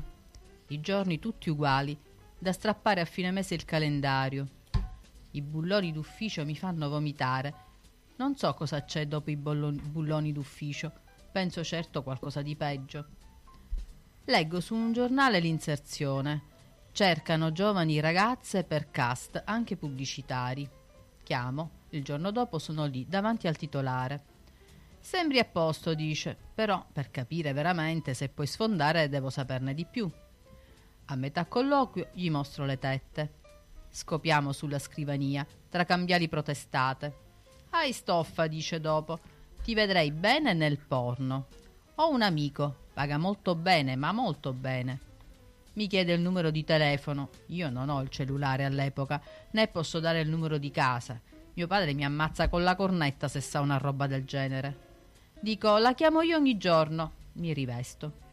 Dice, puoi darmi del tu? L'amico suo è il mio agente di adesso, Miki, attore, regista, produttore, manager. Una scuderia di 20 ragazze. Miki è un genio. Innanzitutto è dotato anche di una certa cultura. La prima volta che mi vede è molto carino. Non come il cafone protestato. Mi fa sentire importante. Ha intuito, non sono una delle solite che si buttano via per quattro soldi. Usciamo a cena. Mi spiega la sua visione della vita e del porno.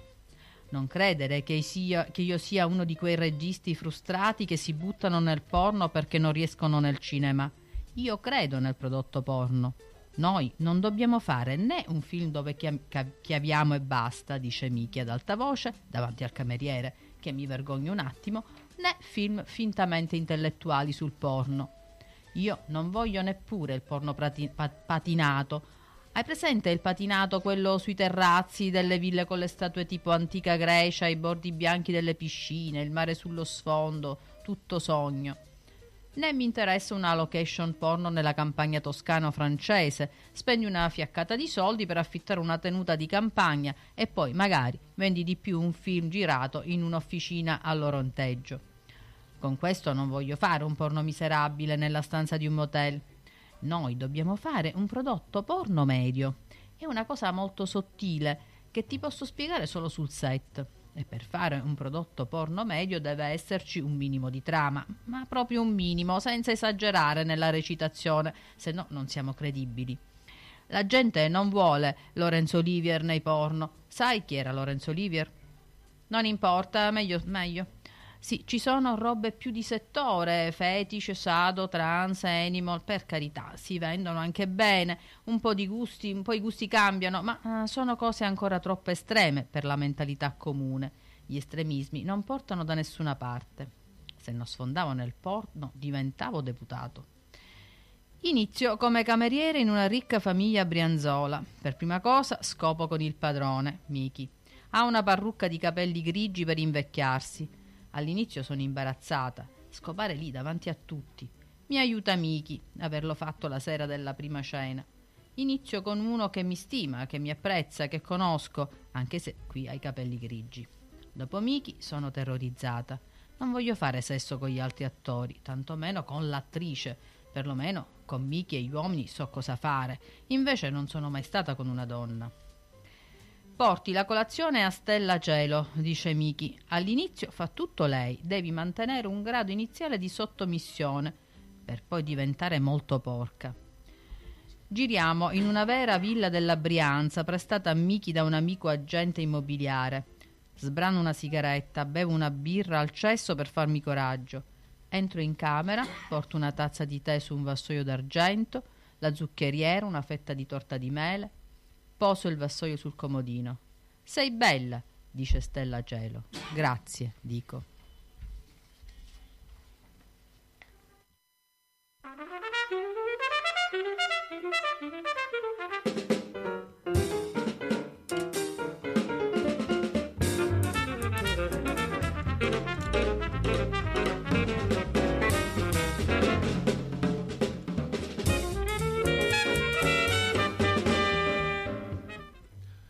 L'ultimo brano di eh, questa the reading di questa sera è tratto dal eh, romanzo di Giovanni Accardo Un anno di corsa.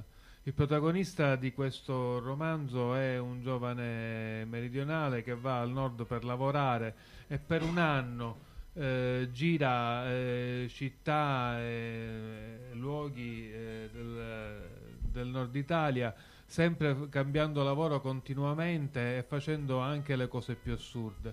Uno dei lavori più strani viene descritto in questo brano che leggiamo. Zita mi disse che l'amico di Stefano aveva bisogno di aiuto nel pollaio. Mi spiegò il lavoro. Bisognava entrare nel pollaio, afferrare i polli per le zampe, legargliele, tenendoli a testa in giù, portarli fuori e caricarli in un furgone che li avrebbe portati alla macellazione. L'indomani mattina alle sei e mezza uscii di casa per andare alla stazione degli autobus. Dovevamo prendere la corriera e alla fermata avremmo trovato Stefano che con la macchina ci avrebbe portato al pollaio. Stefano era l'unico leghista che non urlava mai, non l'avevo mai sentito insultare nessuno, però credeva ciecamente a ogni parola pronunciata da Bossi, senza vergognarsi di cambiare continuamente idea, di sembrare una trottola che ruotava su se stessa all'impazzata. Durante il viaggio in corriera non aprii bocca, ero angosciato e pentito di aver accettato la proposta di Zita. Una nausea crescente mi agitava lo stomaco. All'ingresso del pollaio il tanfo mi parve insopportabile. I polli che dovevamo prendere erano stati liberati in uno spazio delimitato di un recinto di cassette rosse di plastica. Bisognava entrare nel mezzo, agguantare i polli per le zampe e portarli fuori. Prendetene quattro alla volta, ci urlò l'amico di Stefano, due per ogni mano. Ci provai, ma mi sentivo un assassino con quella puzza che rendeva l'aria irrespirabile e la paura che i polli mi beccassero le mani. Mi guardai le mani, le avevo infilate in guanti di plastica gialli, mi parvero morte. Rimasi bloccata a guardare le mani gialle, mentre tutti gli altri rincorrevano i polli che tentavano di mettersi in salvo, provando persino a volare dimenavano le arie con furia, starnazzavano, scappando in tutte le direzioni, mi correvano fra le gambe, mi sbattevano addosso, mi sfioravano la faccia tentando di spiccare il volo. Quei polli non ne volevano sapere proprio di farsi macellare. Ero fermo, paralizzato, con le mani gialle davanti agli occhi, quelle mani che non erano più mie e con cui volevo tapparmi le orecchie. Scappai fuori, sentendo conati di vomito sempre più forti senza tuttavia riuscire a vomitare. Gli altri operai, quattro africani, mi guardarono senza fermarsi. Stefano venne a chiedermi cosa avessi. Vado via, balbettai, ritorno a casa. Scusami, dissi, ma non mi sento bene, aggiunsi come giustificazione. Mi incamminai a piedi verso il paese cercando di arrivare alla fermata del bus senza perdermi in mezzo alla nebbia. Quando fui sul bus per Padova mi sentii meglio. Guardai le mani, le toccai. Erano fredde e rosa, ma erano di nuovo mie. Mi veniva da piangere, ero mortificato per quella fuga, avvilito della mia debolezza. Avevo voglia di fumare, come se in quel momento il fumo avesse potuto riempire il vuoto che sentivo dentro, ma ero senza sigarette.